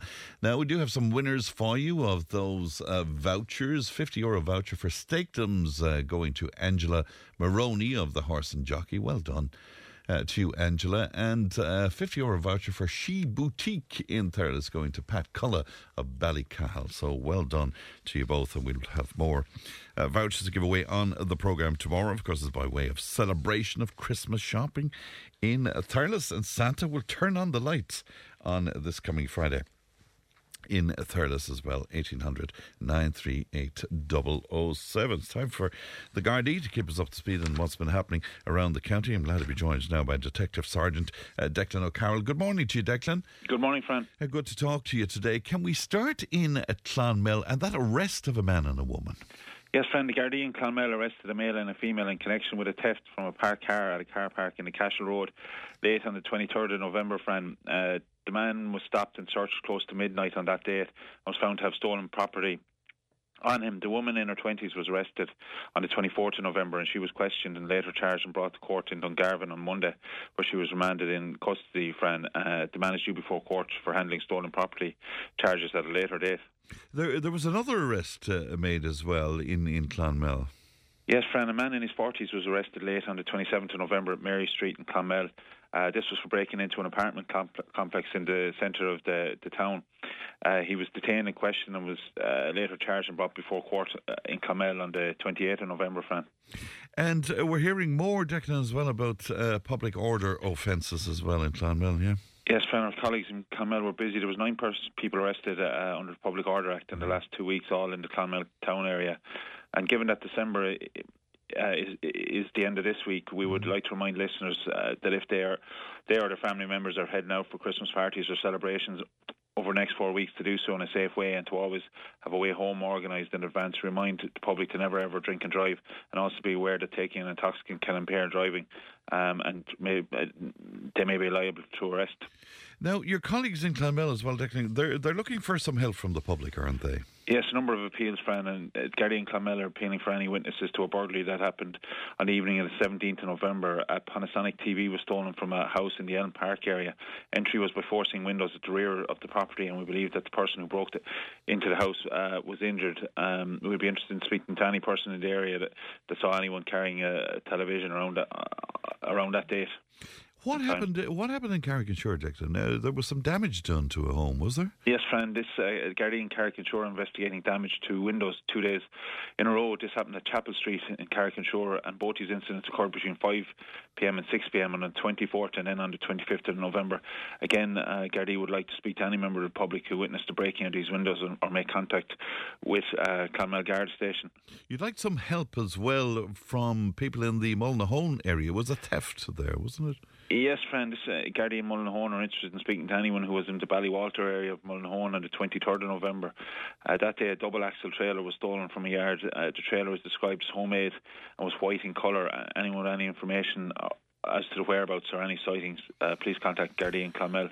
Yeah, more of these unscrupulous types as well, Declan, going door to door.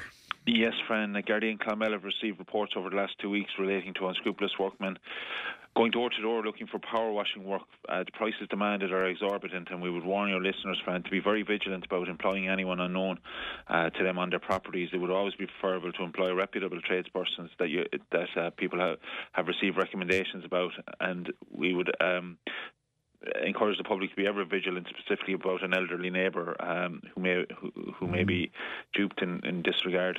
For sure. If we can move to the Thurles area, what what happened in the takeaway, Declan? Yes, Fran, this was late on the 20th of November. A man entered a takeaway and demanded a lift home, which was subsequently refused. This man allegedly became aggressive, kicked bins, uh, exited the property, and kicked the door of a car, damaging it. Um, the man was later arrested and charged and is currently before the courts. Thank God. Um, shops as well. Uh, there, there, continues to be an issue with uh, theft from shops, I think, across the county. Yes, friend, there's large um, Gardaí uh, up and down the county are dealing with a large number of theft from shops, um, and they continue to be reported across the county. Uh, just for an example, uh, in Thurles, a man entered a shop and allegedly stole items to the value of over 60 euros. Um, recently, this man was arrested, having left the shop, and the property was recovered and returned. We'd encourage all shop, shop owners to be vigilant and and report any shoplifting as soon as possible to, to the Gardaí. Across the new Clare Tipperary division, there were over 90 incidents of shop theft uh, wow. reported, and close to 60% of these happen in in County Tipperary. Right, is that is that the time of year, Declan? Is that is that does that uh, it has a bit to do with the time yeah, of year, Fran. Yeah. It seems to be uh, it seems to be every month now, and, and we're quite busy yeah. uh, dealing with uh, shoplifting offences at the moment. To the Tipperary Town District, specifically to to Golden, and what happened there? Yes, Fran, at 11.40 on the 23rd of November, while patrolling, uh, patrolling in the Athassel Abbey uh, area of Golden, Tipperary Gardaí found a car acting suspiciously in the area. The driver of the car was arrested on uh, suspicion of dr- drink drug driving. And then, uh, Fran, in a follow-up search, uh, a quantity of suspected cocaine together with a number of offensive weapons were seized, um, together with items associated with uh, suspected drug dealing. A court appearance will follow arising from these incidents. Yeah, I saw a photograph from that, in fact, in the in the Nationals today. Rather scary implements in the booth, that's for sure. Um, what's the story with the caravans?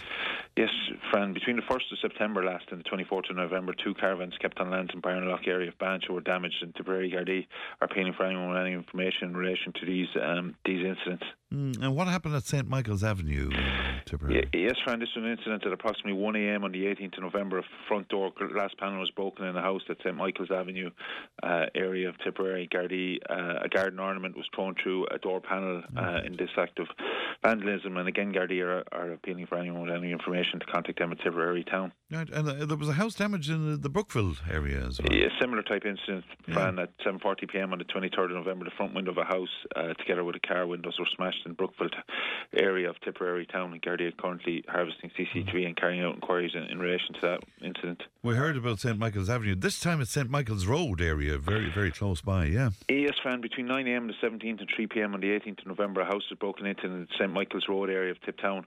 Significant quantity of jewellery was stolen um, during the course of, the, of this burglary. Gardaí would like to recover this jewellery and are seeking the public's help in this. And then, Fran, between 7.30am and 6pm on the 16th of November, a house was broken into in the Cut Slieva area of uh, Bansha. Again, a quantity of jewellery uh, mm. w- was taken, and uh, anyone with any information is asked to contact Tipperary Town Gardaí. And then back to St Michael's Avenue in Tipperary Town as well, another incident. Yes, just an incident where a school was broken into in the St Michael's Avenue area of Tiptown. This happened uh, between the 21st at 10 a.m. on uh, between uh, sorry 4 p.m. on the 21st and 10 a.m. on the 22nd. Uh, power washer was stolen from during the course of this break, and, and uh, Gardaí are appealing for information in relation to that one. And uh, close by again, St Michael Street, uh, heating oil taken in the middle of the town. Wow. Yes, Fran, I suppose it's that time of year again, and, and there are reports throughout the county in relation to this type of offence, and, and we're asking uh, homeowners to be vigilant in relation to it. Uh, this happened between 9am and 11,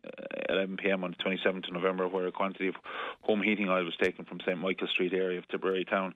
And I suppose we just uh, want to highlight that this type of offence is happening uh, and to be vigilant in relation to it, Fran to the Cahir district that encompasses Cashel. There's oh, what, what's the latest, by the way, on the refurbishment of Cashel uh, Garda Station, Declan? What yes, Fran. Um, my colleagues in, An Garda Síochána are pleased to announce the significant investment in the refurbishment, refurbishment of Cashel Garda Station, which will re- support uh, long-term policing needs of Cashel uh, into the future. Um, it's uh, the work is expected to be completed by the summer of 2024, all going well. The Frandy refurbishment will upgrade Cashel Garda Station to a more suitable standard of working environment for Garda members and staff. And during this refurbishment period, uh, Tipp County Council have facilitated the use of the old motor tax office um, on Friar Street, Cashel, for Garda office opening hours, um, which have remained unchanged. And I'll just go through them. It's Monday from 1:30 p.m. to 4 p.m., Wednesday 1:30 p.m. to 4 p.m., and then Friday 8 a.m. to 1 p.m.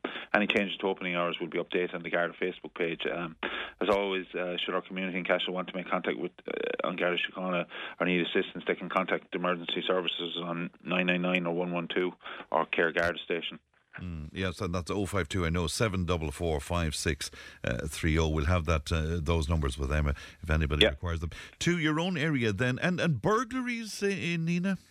Yes, friend, burglaries. Um, the first uh, occurred on 21st of November when Gardaí received a call in relation to a burglary in progress in the Benedine area.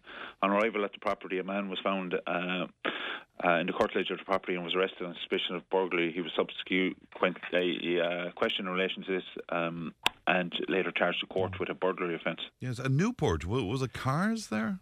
Yes, uh, burglaries and thefts, um, unfortunately, have become a regular event in Thurles and Gardaí, or in Newport and Gardaí have made some progress in relation to these. Um, Gardaí from Nenagh District and Newport District carried out investigations into a, a number of burglaries and theft from cars in, uh, that have occurred in the last few weeks. As I said, a search and arrest operation was put in place by members of the detective unit in Nenagh and local Gardaí in Newport, and on the 23rd of the 11th, the search was carried out in the Newport area and a man was later arrested in Limerick and detained and questioned in Nenagh Garda Station, where he was uh, charged with three burglaries, friend. Two, uh, two theft of cars uh, and one theft from a car, and uh, was later brought before the courts. Now, sadly, an assault uh, in Roscrea as well, Doctor. Yeah. Yes, Frank Gardaí from Nenagh District are investigating an assault on a security guard working in, the, in Roscrea that occurred on the 21st of November. Uh, three men were arrested in, in relation to that on the 22nd, and each man was charged with uh, assault offences and brought before the sittings of the district court. And more burglaries uh, in uh, the Roscrea area as well. Uh, yes, the appealing for a number of burglaries that occurred in, in Roscrea and, and in the district in, over the course of the last two weeks. Um, um, on the 16th of the 11th, between 9pm and 10pm, a house was entered at Hillside, uh, Roscrea, and items stolen. Gardaí are appealing for anyone who may have seen anything suspicious in the area to contact them. And then on the 25th of the 11th, between 3am and 4.30am, a business premises in Rosemary Street was was entered. Uh, this was a sophisticated operation, and business owners across the county are asked to be vigilant um, in relation to their premises, and if an alarm goes off, uh, to contact ourselves. Now, investment fraud, and we're hearing more and more about this in recent times. Uh, I guess you, you want to put a message out there, I suppose. Yes, Fran, and I was listening to a piece that was on your show recently to, to highlight the types of fraud that, that are occurring. And uh, I just want to reiterate that. And Gardaí wish to send out the message to people in relation to these types of frauds. Um, uh, some examples were crypto fraud uh, is very prevalent at the moment, with at least four individuals reporting investing uh, in one way or another in crypto, and later discovered that they were the victim of a fraud. In total, uh, there was a loss of approximately 150,000 euros altogether in, in uh, in these offences. And then in another type of fraud known as email redirect fraud, a business was targeted and had their email compromised, and they ended up sending money to who they thought was their creditor, but ended up being a fraudster. And thankfully, in this in this incident, um, the money was later recovered. Yeah, it's all getting so sophisticated, though, Declan. I mean, you know, people are, are taken in by this. yeah. Yes, Fran, and people are going online and, and looking at uh, investment opportunities, but unfortunately the fraudsters are are out there, and um, we're just asking people to be very, very vigilant of of um, online activity uh, in relation to this this type of fraud. For sure. What you you need the public's help as well. You're looking for people to help you. Yeah. Yes, there was a number um, of incidents that occurred in Clonmillan Estate in the early hours of the 23rd of the 11th when a shed was broken into and a number of tools taken from. At around the same time, a number of cars in the estate were entered and item stolen. And anyone who saw anything suspicious is asked to contact uh, Nenagh Garda Station in this regard. Right. And finally, another trailer taken. Yeah, and I spoke about a trailer in, in, uh, taken in South Tipperary. Mm. This was similar, uh, an opportunistic crime where on the 19th to the 11th, the knife for Williams was stolen from Kilmastull, Bird Hill. Between 4pm and 4.15pm, the trailer contained round bales and it was stolen from a lay-by on the old uh, N7. And anyone with any information or who may have seen anything suspicious is asked to contact her, us here at Nenagh Garda Station. Fran will be anxious to recover this, this trailer and It just get it goes back to to show you. you, though, 4 p.m. and 4.15, so this is the middle of the afternoon, like, you know. Yes, and the person at danger party in question just had had left the the trailer only for a few minutes, unfortunately, and, and in those few minutes, someone took it. My God. Uh, Declan, always a pleasure. Thank you so much for your time this morning, Declan. Thank you. Thanks very much, Bye bye. You know, it's the uh, Detective Sergeant uh, Declan O'Carroll speaking to us there. Now, we're with you every weekday morning, of course, from 9. We spoke to Richard on the show this morning, who spoke about his concerns about the numbers of Gardaí. He made the point that many Gardaí will now be um, uh, sent to Dublin to quell ongoing unrest, uh, which could leave other parts of the country rather vulnerable. Here's a little of what he had to say. So they're saying a small group of people were able to whip up such a frenzy that suddenly you had hundreds of, of people, not alone demonstrating, but all the other carry on the looting and everything that went on. And and in order to try and get that back into order, the Gardaí had to have assistance from outside of the city, from parts of the country, to go in to stop it. Now, that leaves the rest of the country vulnerable. If mm. they're saying in Dublin that that kind of chaos could be whipped up by a small number of people, a small number of people in any town in Ireland, so if they start something like that and it kicks off, where's a small town like Cashel or Cahir or Tipp or Thurles or Roscrea going to be able to, what are they going to be able to do? Because if you get if you get 30 or 40 people who kick off in a smaller town, it's the absolute chaos, and nobody can do anything about it. And, and, uh, and do you have concerns, Richard, that some of our policing in our towns, I mean, let's be parochial about it, let's talk about Tipperary, um, that they're depleted in numbers because they're promising now that there will be a very large force of Gardaí in Dublin the whole way up to Christmas, but they must come from somewhere else. Exactly. That's exposing the rest of the country. Okay, Dublin has to be looked after, but it's all Dublin centric. The rest of the country has to be looked after. Uh, we have a huge increase in populations in a lot of small towns, and and uh, we don't have the number of Gardaí commensurate with what should be there. And that's Richard who spoke to me just after nine o'clock this morning. We had a huge reaction um, to what he had to say to me uh, this morning. One of our listeners on there now to say that uh, that man, Richard, spoke the truth. Every word was true. We are not allowed to give our own opinion. Yeah, it's interesting. And Shane got onto us then. He was giving out and said we were spreading hate and we were doing all sorts of things and being incendiary and all of that. Um, because we're giving a platform for decent people. These these aren't far right nut jobs or something. These are decent people who have concerns you know, and, and we're quite happy to give people a platform uh, where that is concerned. Fran, could I ask you, this is a good news story. Fran, could I ask for an unusual request? I was shopping in Tesco today. I had some very heavy shopping. The shop assistant came out in the cold to carry the shopping to my car. I am so grateful. Caring people do exist, says Teresa.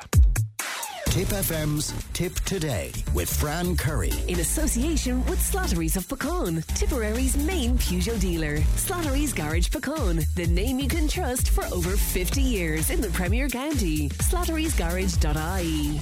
Now, a lot of people on to congratulate Ellie on that piece uh, this morning from uh, Clonmel Town about the. Uh, Tipperary County Council uh, refusing proposals for that 18 metre high structure on the grounds of Clonmel Town FC on the Cashel Road. But of course, it was overturned on appeal by An Bord Pleanala.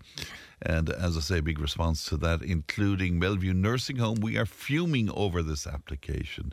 Day Years Play School across from uh, Clonmel Town.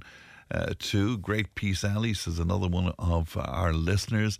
Uh, not all, not at all happy about these masts, says uh, another listener. I would imagine that story is going to run and run. 1800 938 007. Now, uh, we have gardening towards the end of the programme, so if you have a gardening query, will you log it with us now, please? 083 311 3311. Remembering loved ones who are no longer with us is how Milford Hospice aims to mark the 25th anniversary of one of its key fundraisers in Limerick, the Light Up a memory event will take place on Sunday, December 3rd. That's this coming Sunday at 4 p.m. in Our Lady Help of Christians Church, Milford, Castletroy in Limerick. Now, John Duggan is Communications and Digital Media Officer for Milford Hospice, and he joins me now. John, good morning to you. Good morning, Fran, and good morning to your listeners. Listeners, how are you? I'm very well indeed. Good to talk to you today. This is a lovely idea, and it's been going on for some time, as I said, John. That's correct. We're in our uh, 25th anniversary of Light of Memory this year, and thank you for the platform to um, to share this with your listeners in Tipperary. So we're Tell- very tell- proud of it. Tell us about uh, the fundraiser and how it works. So uh, the fundraiser is, as you mentioned, on the 3rd of December. And it is uh, going to be in Castle Troy, Limerick. You have the opportunity to remember your loved ones by sponsoring a light on the Milford Care Centre Light Up Memory Tree. Uh, it is five euros uh, per light. There's also a book of uh, treasured memories that you can that you can uh, sign on our website as well. Uh, if you if you go to www.milfordcarecentre.ie, or you can call our fundraising department also to sponsor a light on 061 485 859. That's a lovely way to remember a life and indeed a legacy as well, John. Um, I, I, I suppose the fundraising will allow you to continue on with that palliative care and older person services in uh, the Midwest, including Tipperary, of course. It will indeed. It's it's very important for our services. Uh, Light Up Memory is one of our flagship events uh, throughout the year, and it certainly helps uh, both our inpatient services in the nursing home, in the hospice, and also our community services, which, as you mentioned, are based in Limerick, Clare, and North Tipperary. Mm, and uh, what about the continued running of a very, very uh, vital place in, in indeed? Is it hard to come up with the money every year, John? Well, thankfully, uh, all our supporters uh, are very generous, and we we do receive great contributions throughout the year, which help uh, towards uh, the running of our services. Right, very good. Uh, so, just to remind people again, if they want to get involved and if they want to sponsor a light, how can they do that? Okay, so they can visit milfordcarecentre.ie and also they can ring our fundraising department on 061 485 859. The lights uh, will be lit on our tree from the 3rd of December and they will stay illuminated until the 1st of January 2024. And thank you very much uh, to all your listeners for their continued support. You're very welcome, John. It must be a great privilege to work with people who have the capacity to work in that sort of environment, which it can't always be easy, John. No, it, it's. Uh, I, I feel myself very lucky to be involved in Milford Care Centre, and uh, the, the great work that goes on here um, Yeah. really is inspiring. Yeah, it must be. It must be indeed. John, really good to talk to you today, and we wish you well. Thank you. Thank you very much, Fran. Good, Take good- care. Good morning to you. That's uh, John Duggan uh, there of uh, Milford Hospice. Now, one of our listeners, Tara, was in touch with us, um, and she's concerned about her special needs child, and uh, she joins me now. Tara, good morning to you. Good morning, Fran. Would you tell me tell me your story? Um, uh, y- y- your daughter's name is what? Is what? My daughter's name is Atia. Akia. Okay, and and tell me, is she eighteen or is she about to turn eighteen? She's 18 since June. Okay. And tell me about your concerns then. It's it's around child benefit, I think, Dara. Uh, yes, um, we, uh, on the news and the radios at the moment, it says that children over the age of 18 that are still in full, full-time education can uh, claim child benefit um, after the new year. So I rang the child benefit office to see when I could put my daughter's name down because she is 18 and still in full time education, and I have proof of this. Hmm. And that's when I was informed that it's only children that are going to be 18 this coming year and still in school in September 2024 that will be able to claim child benefit from the age of 18 onwards.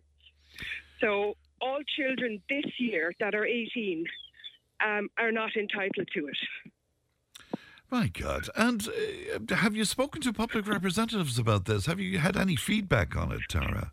No, because it was the public representatives that told me she was entitled to it.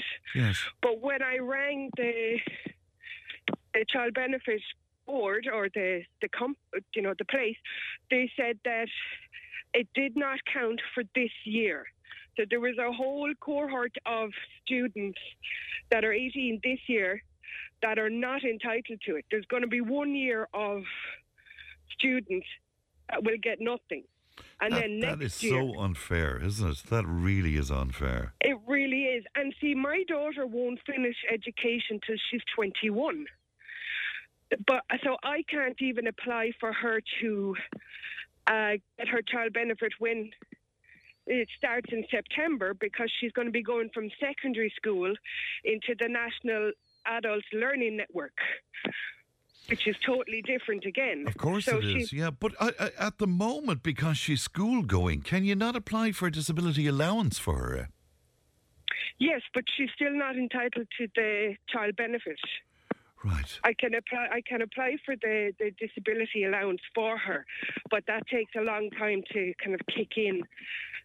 Uh, and I was only going on what the government said. Yes, because this children. is, this is what they said in the budget that child benefit would be extended to children aged 18 who are in full time education. But but the, the crux of it is it's from next September, and as you say, then there's a cohort of children who, who won't be able to benefit from this. Yes, there's going to be one year of a cohort of children that are actually in exam year that will not benefit from it.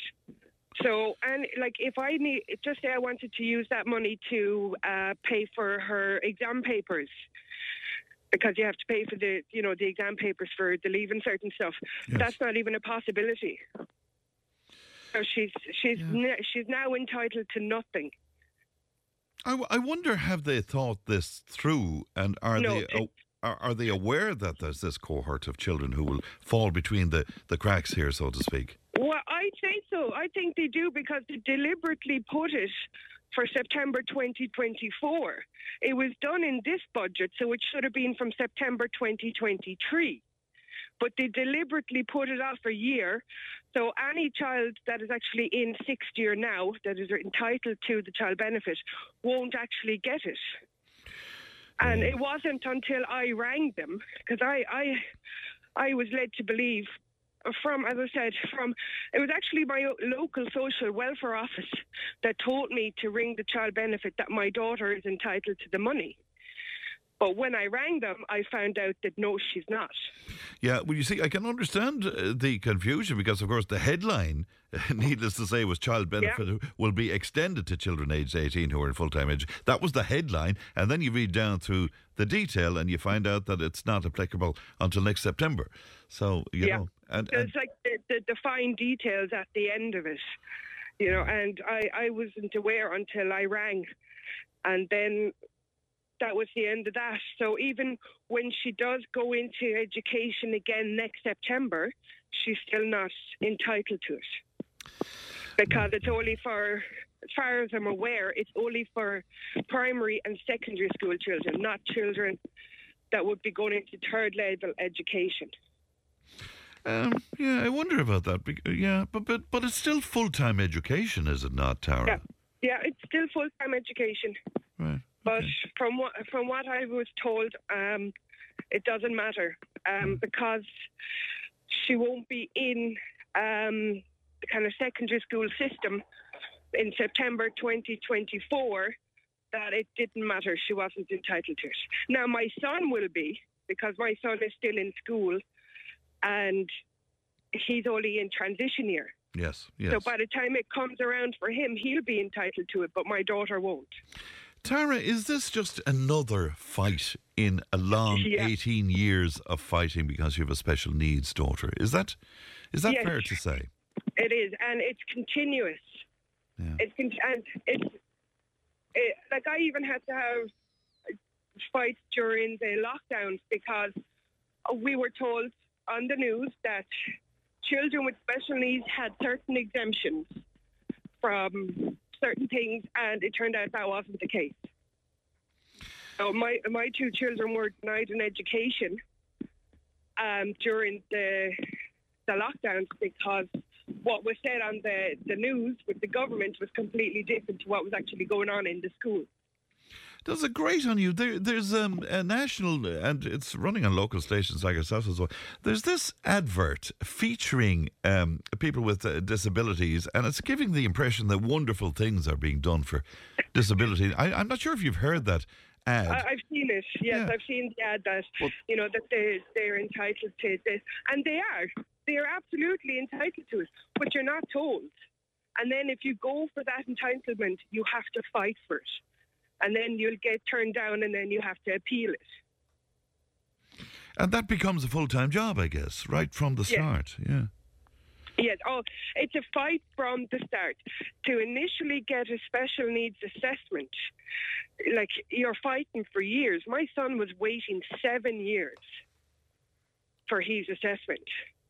Seven years. So, seven years. Yes, he was waiting seven years until I had to go pay to get it privately done. So he'd have his assessment done before his junior cert. But that was seven years without an intervention. And as we all know, if you intervene early enough, you can have enormous uh, g- goods done and quality the, done.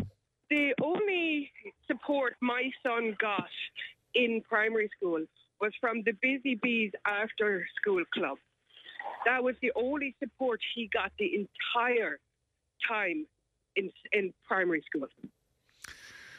My God. Wh- What what do you do now, Tara? What's What do I do now? I, I don't know because we're not entitled to anything.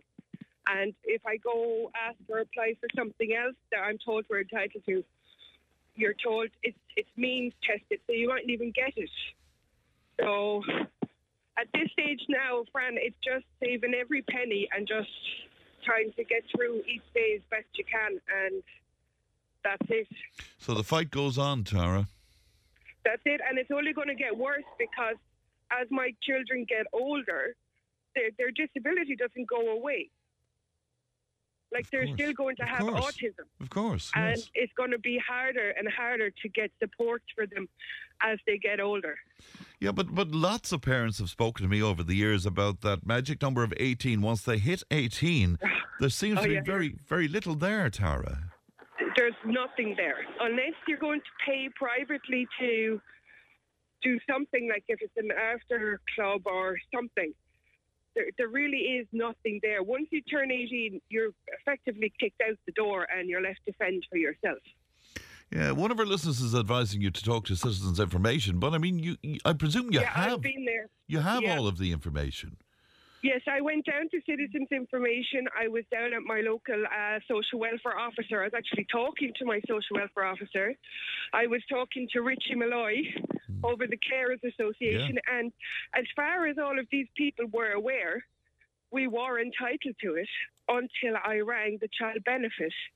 And that's when I was told that it wasn't till, till September 2024.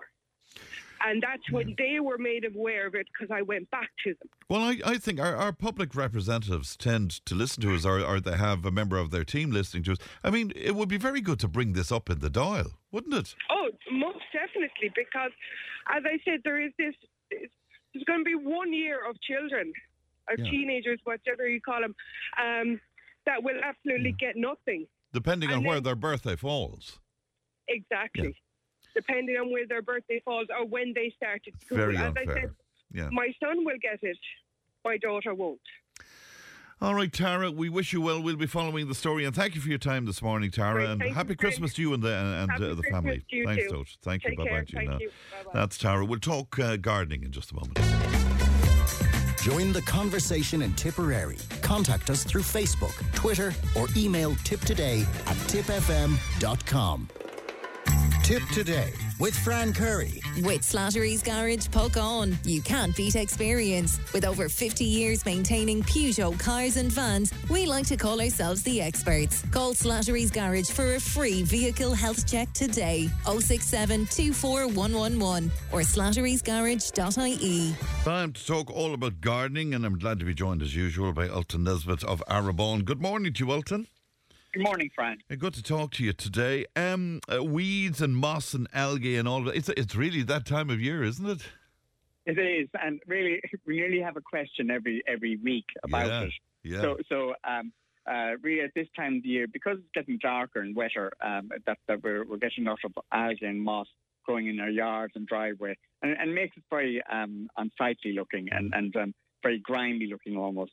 So, uh, really, to bring it all back to a nice fresh um, colour on your uh, paving slabs or even on your tarmac macadam is to really use the right product for it. Uh, so, so that it, you much have you'll have much cleaner lines um, in your garden. Mm. So really, what I, what I like to use, um, uh, and it's very very simple simple one to use really over let's say either tarmac adam or even your concrete paths or anything like that, because when you get this kind of mottling, almost like the black algae or even white algae growing on on your paving slabs or even even on the concrete or, or the tarmac adam, um, it seems to be very difficult to get rid of. So really, use use a thing called Tip Top Drive Clear. This is like a, a pink liquid um, that you ha- you get in, in, in five litres, and you use one litre to five litres of water is the mixing rate of it, and spray that over the affected area where the worst of the algae or moss is growing, and that will clean it up within three days. Makes it up uh, very um, new looking actually. So you don't have you don't have that grimy look um, uh, on on your your your concrete paths or e- even on your paving. Did, did you And- say and- one litre to five litres of water of that? Is yeah, it, is well, it- well, one- one- one- one litre to five litres. Yes. And you can sp- spray this on. I always think that is much better if, if you can give, give it a good spray Hmm. over the area. You can go much further with it by spraying it. Um, and now, if you have, um, uh, let's see, very bad uh, yard, like gravel yard, that has um, a lot of algae and moss growing in it. Now, you often find that growing where there's a lot of shading from either a large hedge or, or a big shed or something like that that's um, shading the yard that you're getting off of this um, uh, algae and moss growing uh, quite rampantly. So use a thing called chlorus on that, and that would clean up the, the gravel yard really clean. Um, and um, even if you, have lovely co- coloured stone, it would freshen it up. Uh, and do a good job on that. And you use one litre to five litres of water with that mixing rate on that as well, and that's with the chlorus. Now, a lot of people would have, um, let's say, on their roofs as well, an awful lot of moss or, or algae growing growing on the uh, on the one side of the roof where it's more shaded. Um, and really use a thing called Moss Buster. It's a it's a four in one Moss Buster. Now it's important to get the right one. So it's the, it's the four in one Moss Buster for any tiles. Um, uh, on, on the roof, and again, uh, it's one litre to five litres, the mixing rate of that, and you can spray that over the over the tiles, and that will get rid, rid of any moss that's growing on it. Now, and they, they, that tends to blow off quite easily. There's no need to be scrubbing it or anything like that. It will it'll actually disintegrate quite easily and, and come off the roof. So that I, I often see if you look up in, in, in some of them, especially the older slates that uh, around the yard or, or the farm, that, that you you find an awful lot of moss growing on it. And and again, it makes it just very untidy looking. But so to clean it up really well, use a four in one moss buster, and that will do a very good job in it. Often you see in new buildings of houses as well, you get this red algae coming out. It's, it's like almost that it's the iron of the red algae coming out uh, of the wall um, of the concrete, and you often get this kind of red discoloration on, on the side of the house. And it's, and it's good to use a thing called three-in-one moss buster for that, and you can spray that over the, the affected area where the red algae is coming out, of it, and that will clean it up really well, so that you don't have this discoloration. Uh, coming out of the wall because always at this time of the year you'll always have that problem of algae or moss growing. Of now, course, with yeah. with the algae and moss, you'll often get a lot lot of weeds coming up as well. Because of um, the grass, or you have a thing called hairy bittercress or plantain, or, even even the dandelions or buttercups coming up through the through the gravel yard or, or the or the paths. Uh, use a thing called Destrol amenity. Now, this is a fantastic spray, really, because it will kill what's there, but also keep weed seeds from germinating. It actually seals the the um, uh, yard or, or path um, from weeds from coming up. So it, it does much longer period. Would, would So you repeat spray- that because I know people will be onto Is Destrol? Is it Yeah, Destrol? yeah, Destrol. It's, it's a thing called D-E-S-T-R-O-L, Okay. amenity. So Destrol amenity is it, it's a it's a, a translocated chemical as well as a residual one. So it will stop weed seeds from germinating as well as kill what's there, but keeps it clean for longer. A lot of people would tend to use don't Roundup or Gallup or, or those type of sprays, and none of us like using those really anymore. So um, really, use use use um, another one. Destrol amenity is much better um, spray to keep the yards and paths uh, uh, weed free, and especially coming into the uh, let's say the, December and coming into Christmas as well. You want you want your your, your yard or, or, or, or pathways uh, lovely and clean as your guests arrive, so it keeps much more fresher looking. Um, because after all, the leaves have to come down. Um, uh, you want to just do, do a tidy up the whole way around, around the house around the garden um, and use these sprays that will do a very good job. Now, if people don't like using chemicals, um, you can also use there's um, uh, what's organic or natural based um, herbicides that we have as well. There's a Nurdoff, Nurdoff a weed fast starting uh, uh, spray that you spray over the the area as well, Hmm. and that does a very very good job. Or a thing called Hytrol. uh, uh, natural weed killer, and that's particularly good as well. That has some um, uh, pelargonium um, extract, which um, uh, kills kills any broadleaf weeds as well. Um, there's also a phrase uh, that you can make up yourself if you mm. wanted to. And I'm sure we have this kind of mix that we we, yes. we, we, do. Um, uh, the white vinegar um, that comes in a five litre, uh, two cups of Epsom salts, and a quarter cup of washing up liquid, and that's very effective on your yards as well or paths um, and cleans up cleans up the area quite well.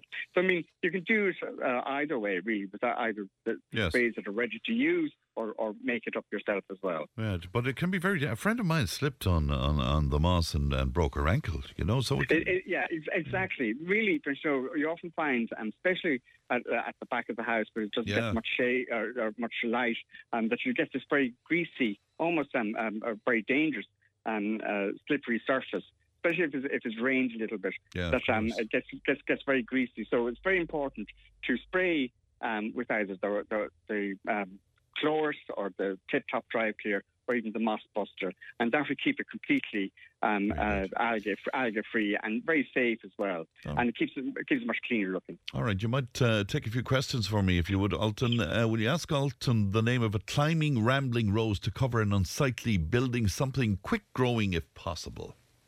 Well, there's there's several ones that you can use. The American Pillar is particularly good, very vigorous. Um, now it's a, it's really strong uh, uh, rose, and it has a lovely uh, white eye with a pink um, petal, um, and that's particularly particularly good.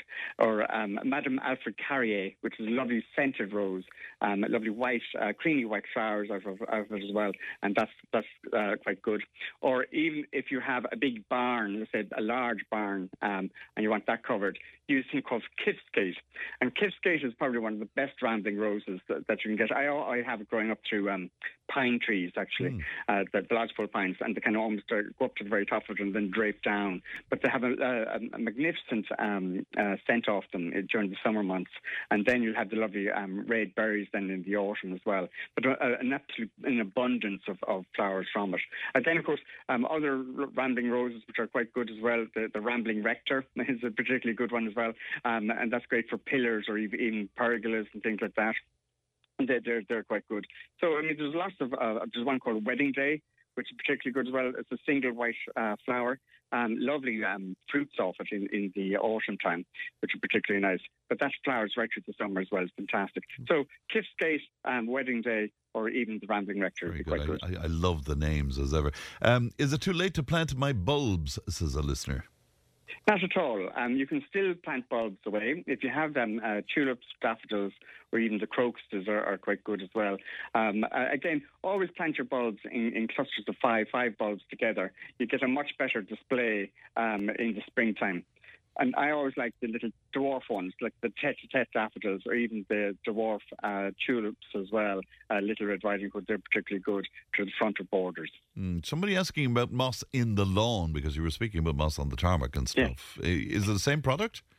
Uh, well, it's a good time of year to treat your lawns now yeah. um, for moss because um, it's, it's, quite rampant now at the moment. Um, is to use the thing called Hygia Weed Feed and Moss Killer. This is quite a good product. It do, comes in a 15 kg bag, and that will do about 750 square meters.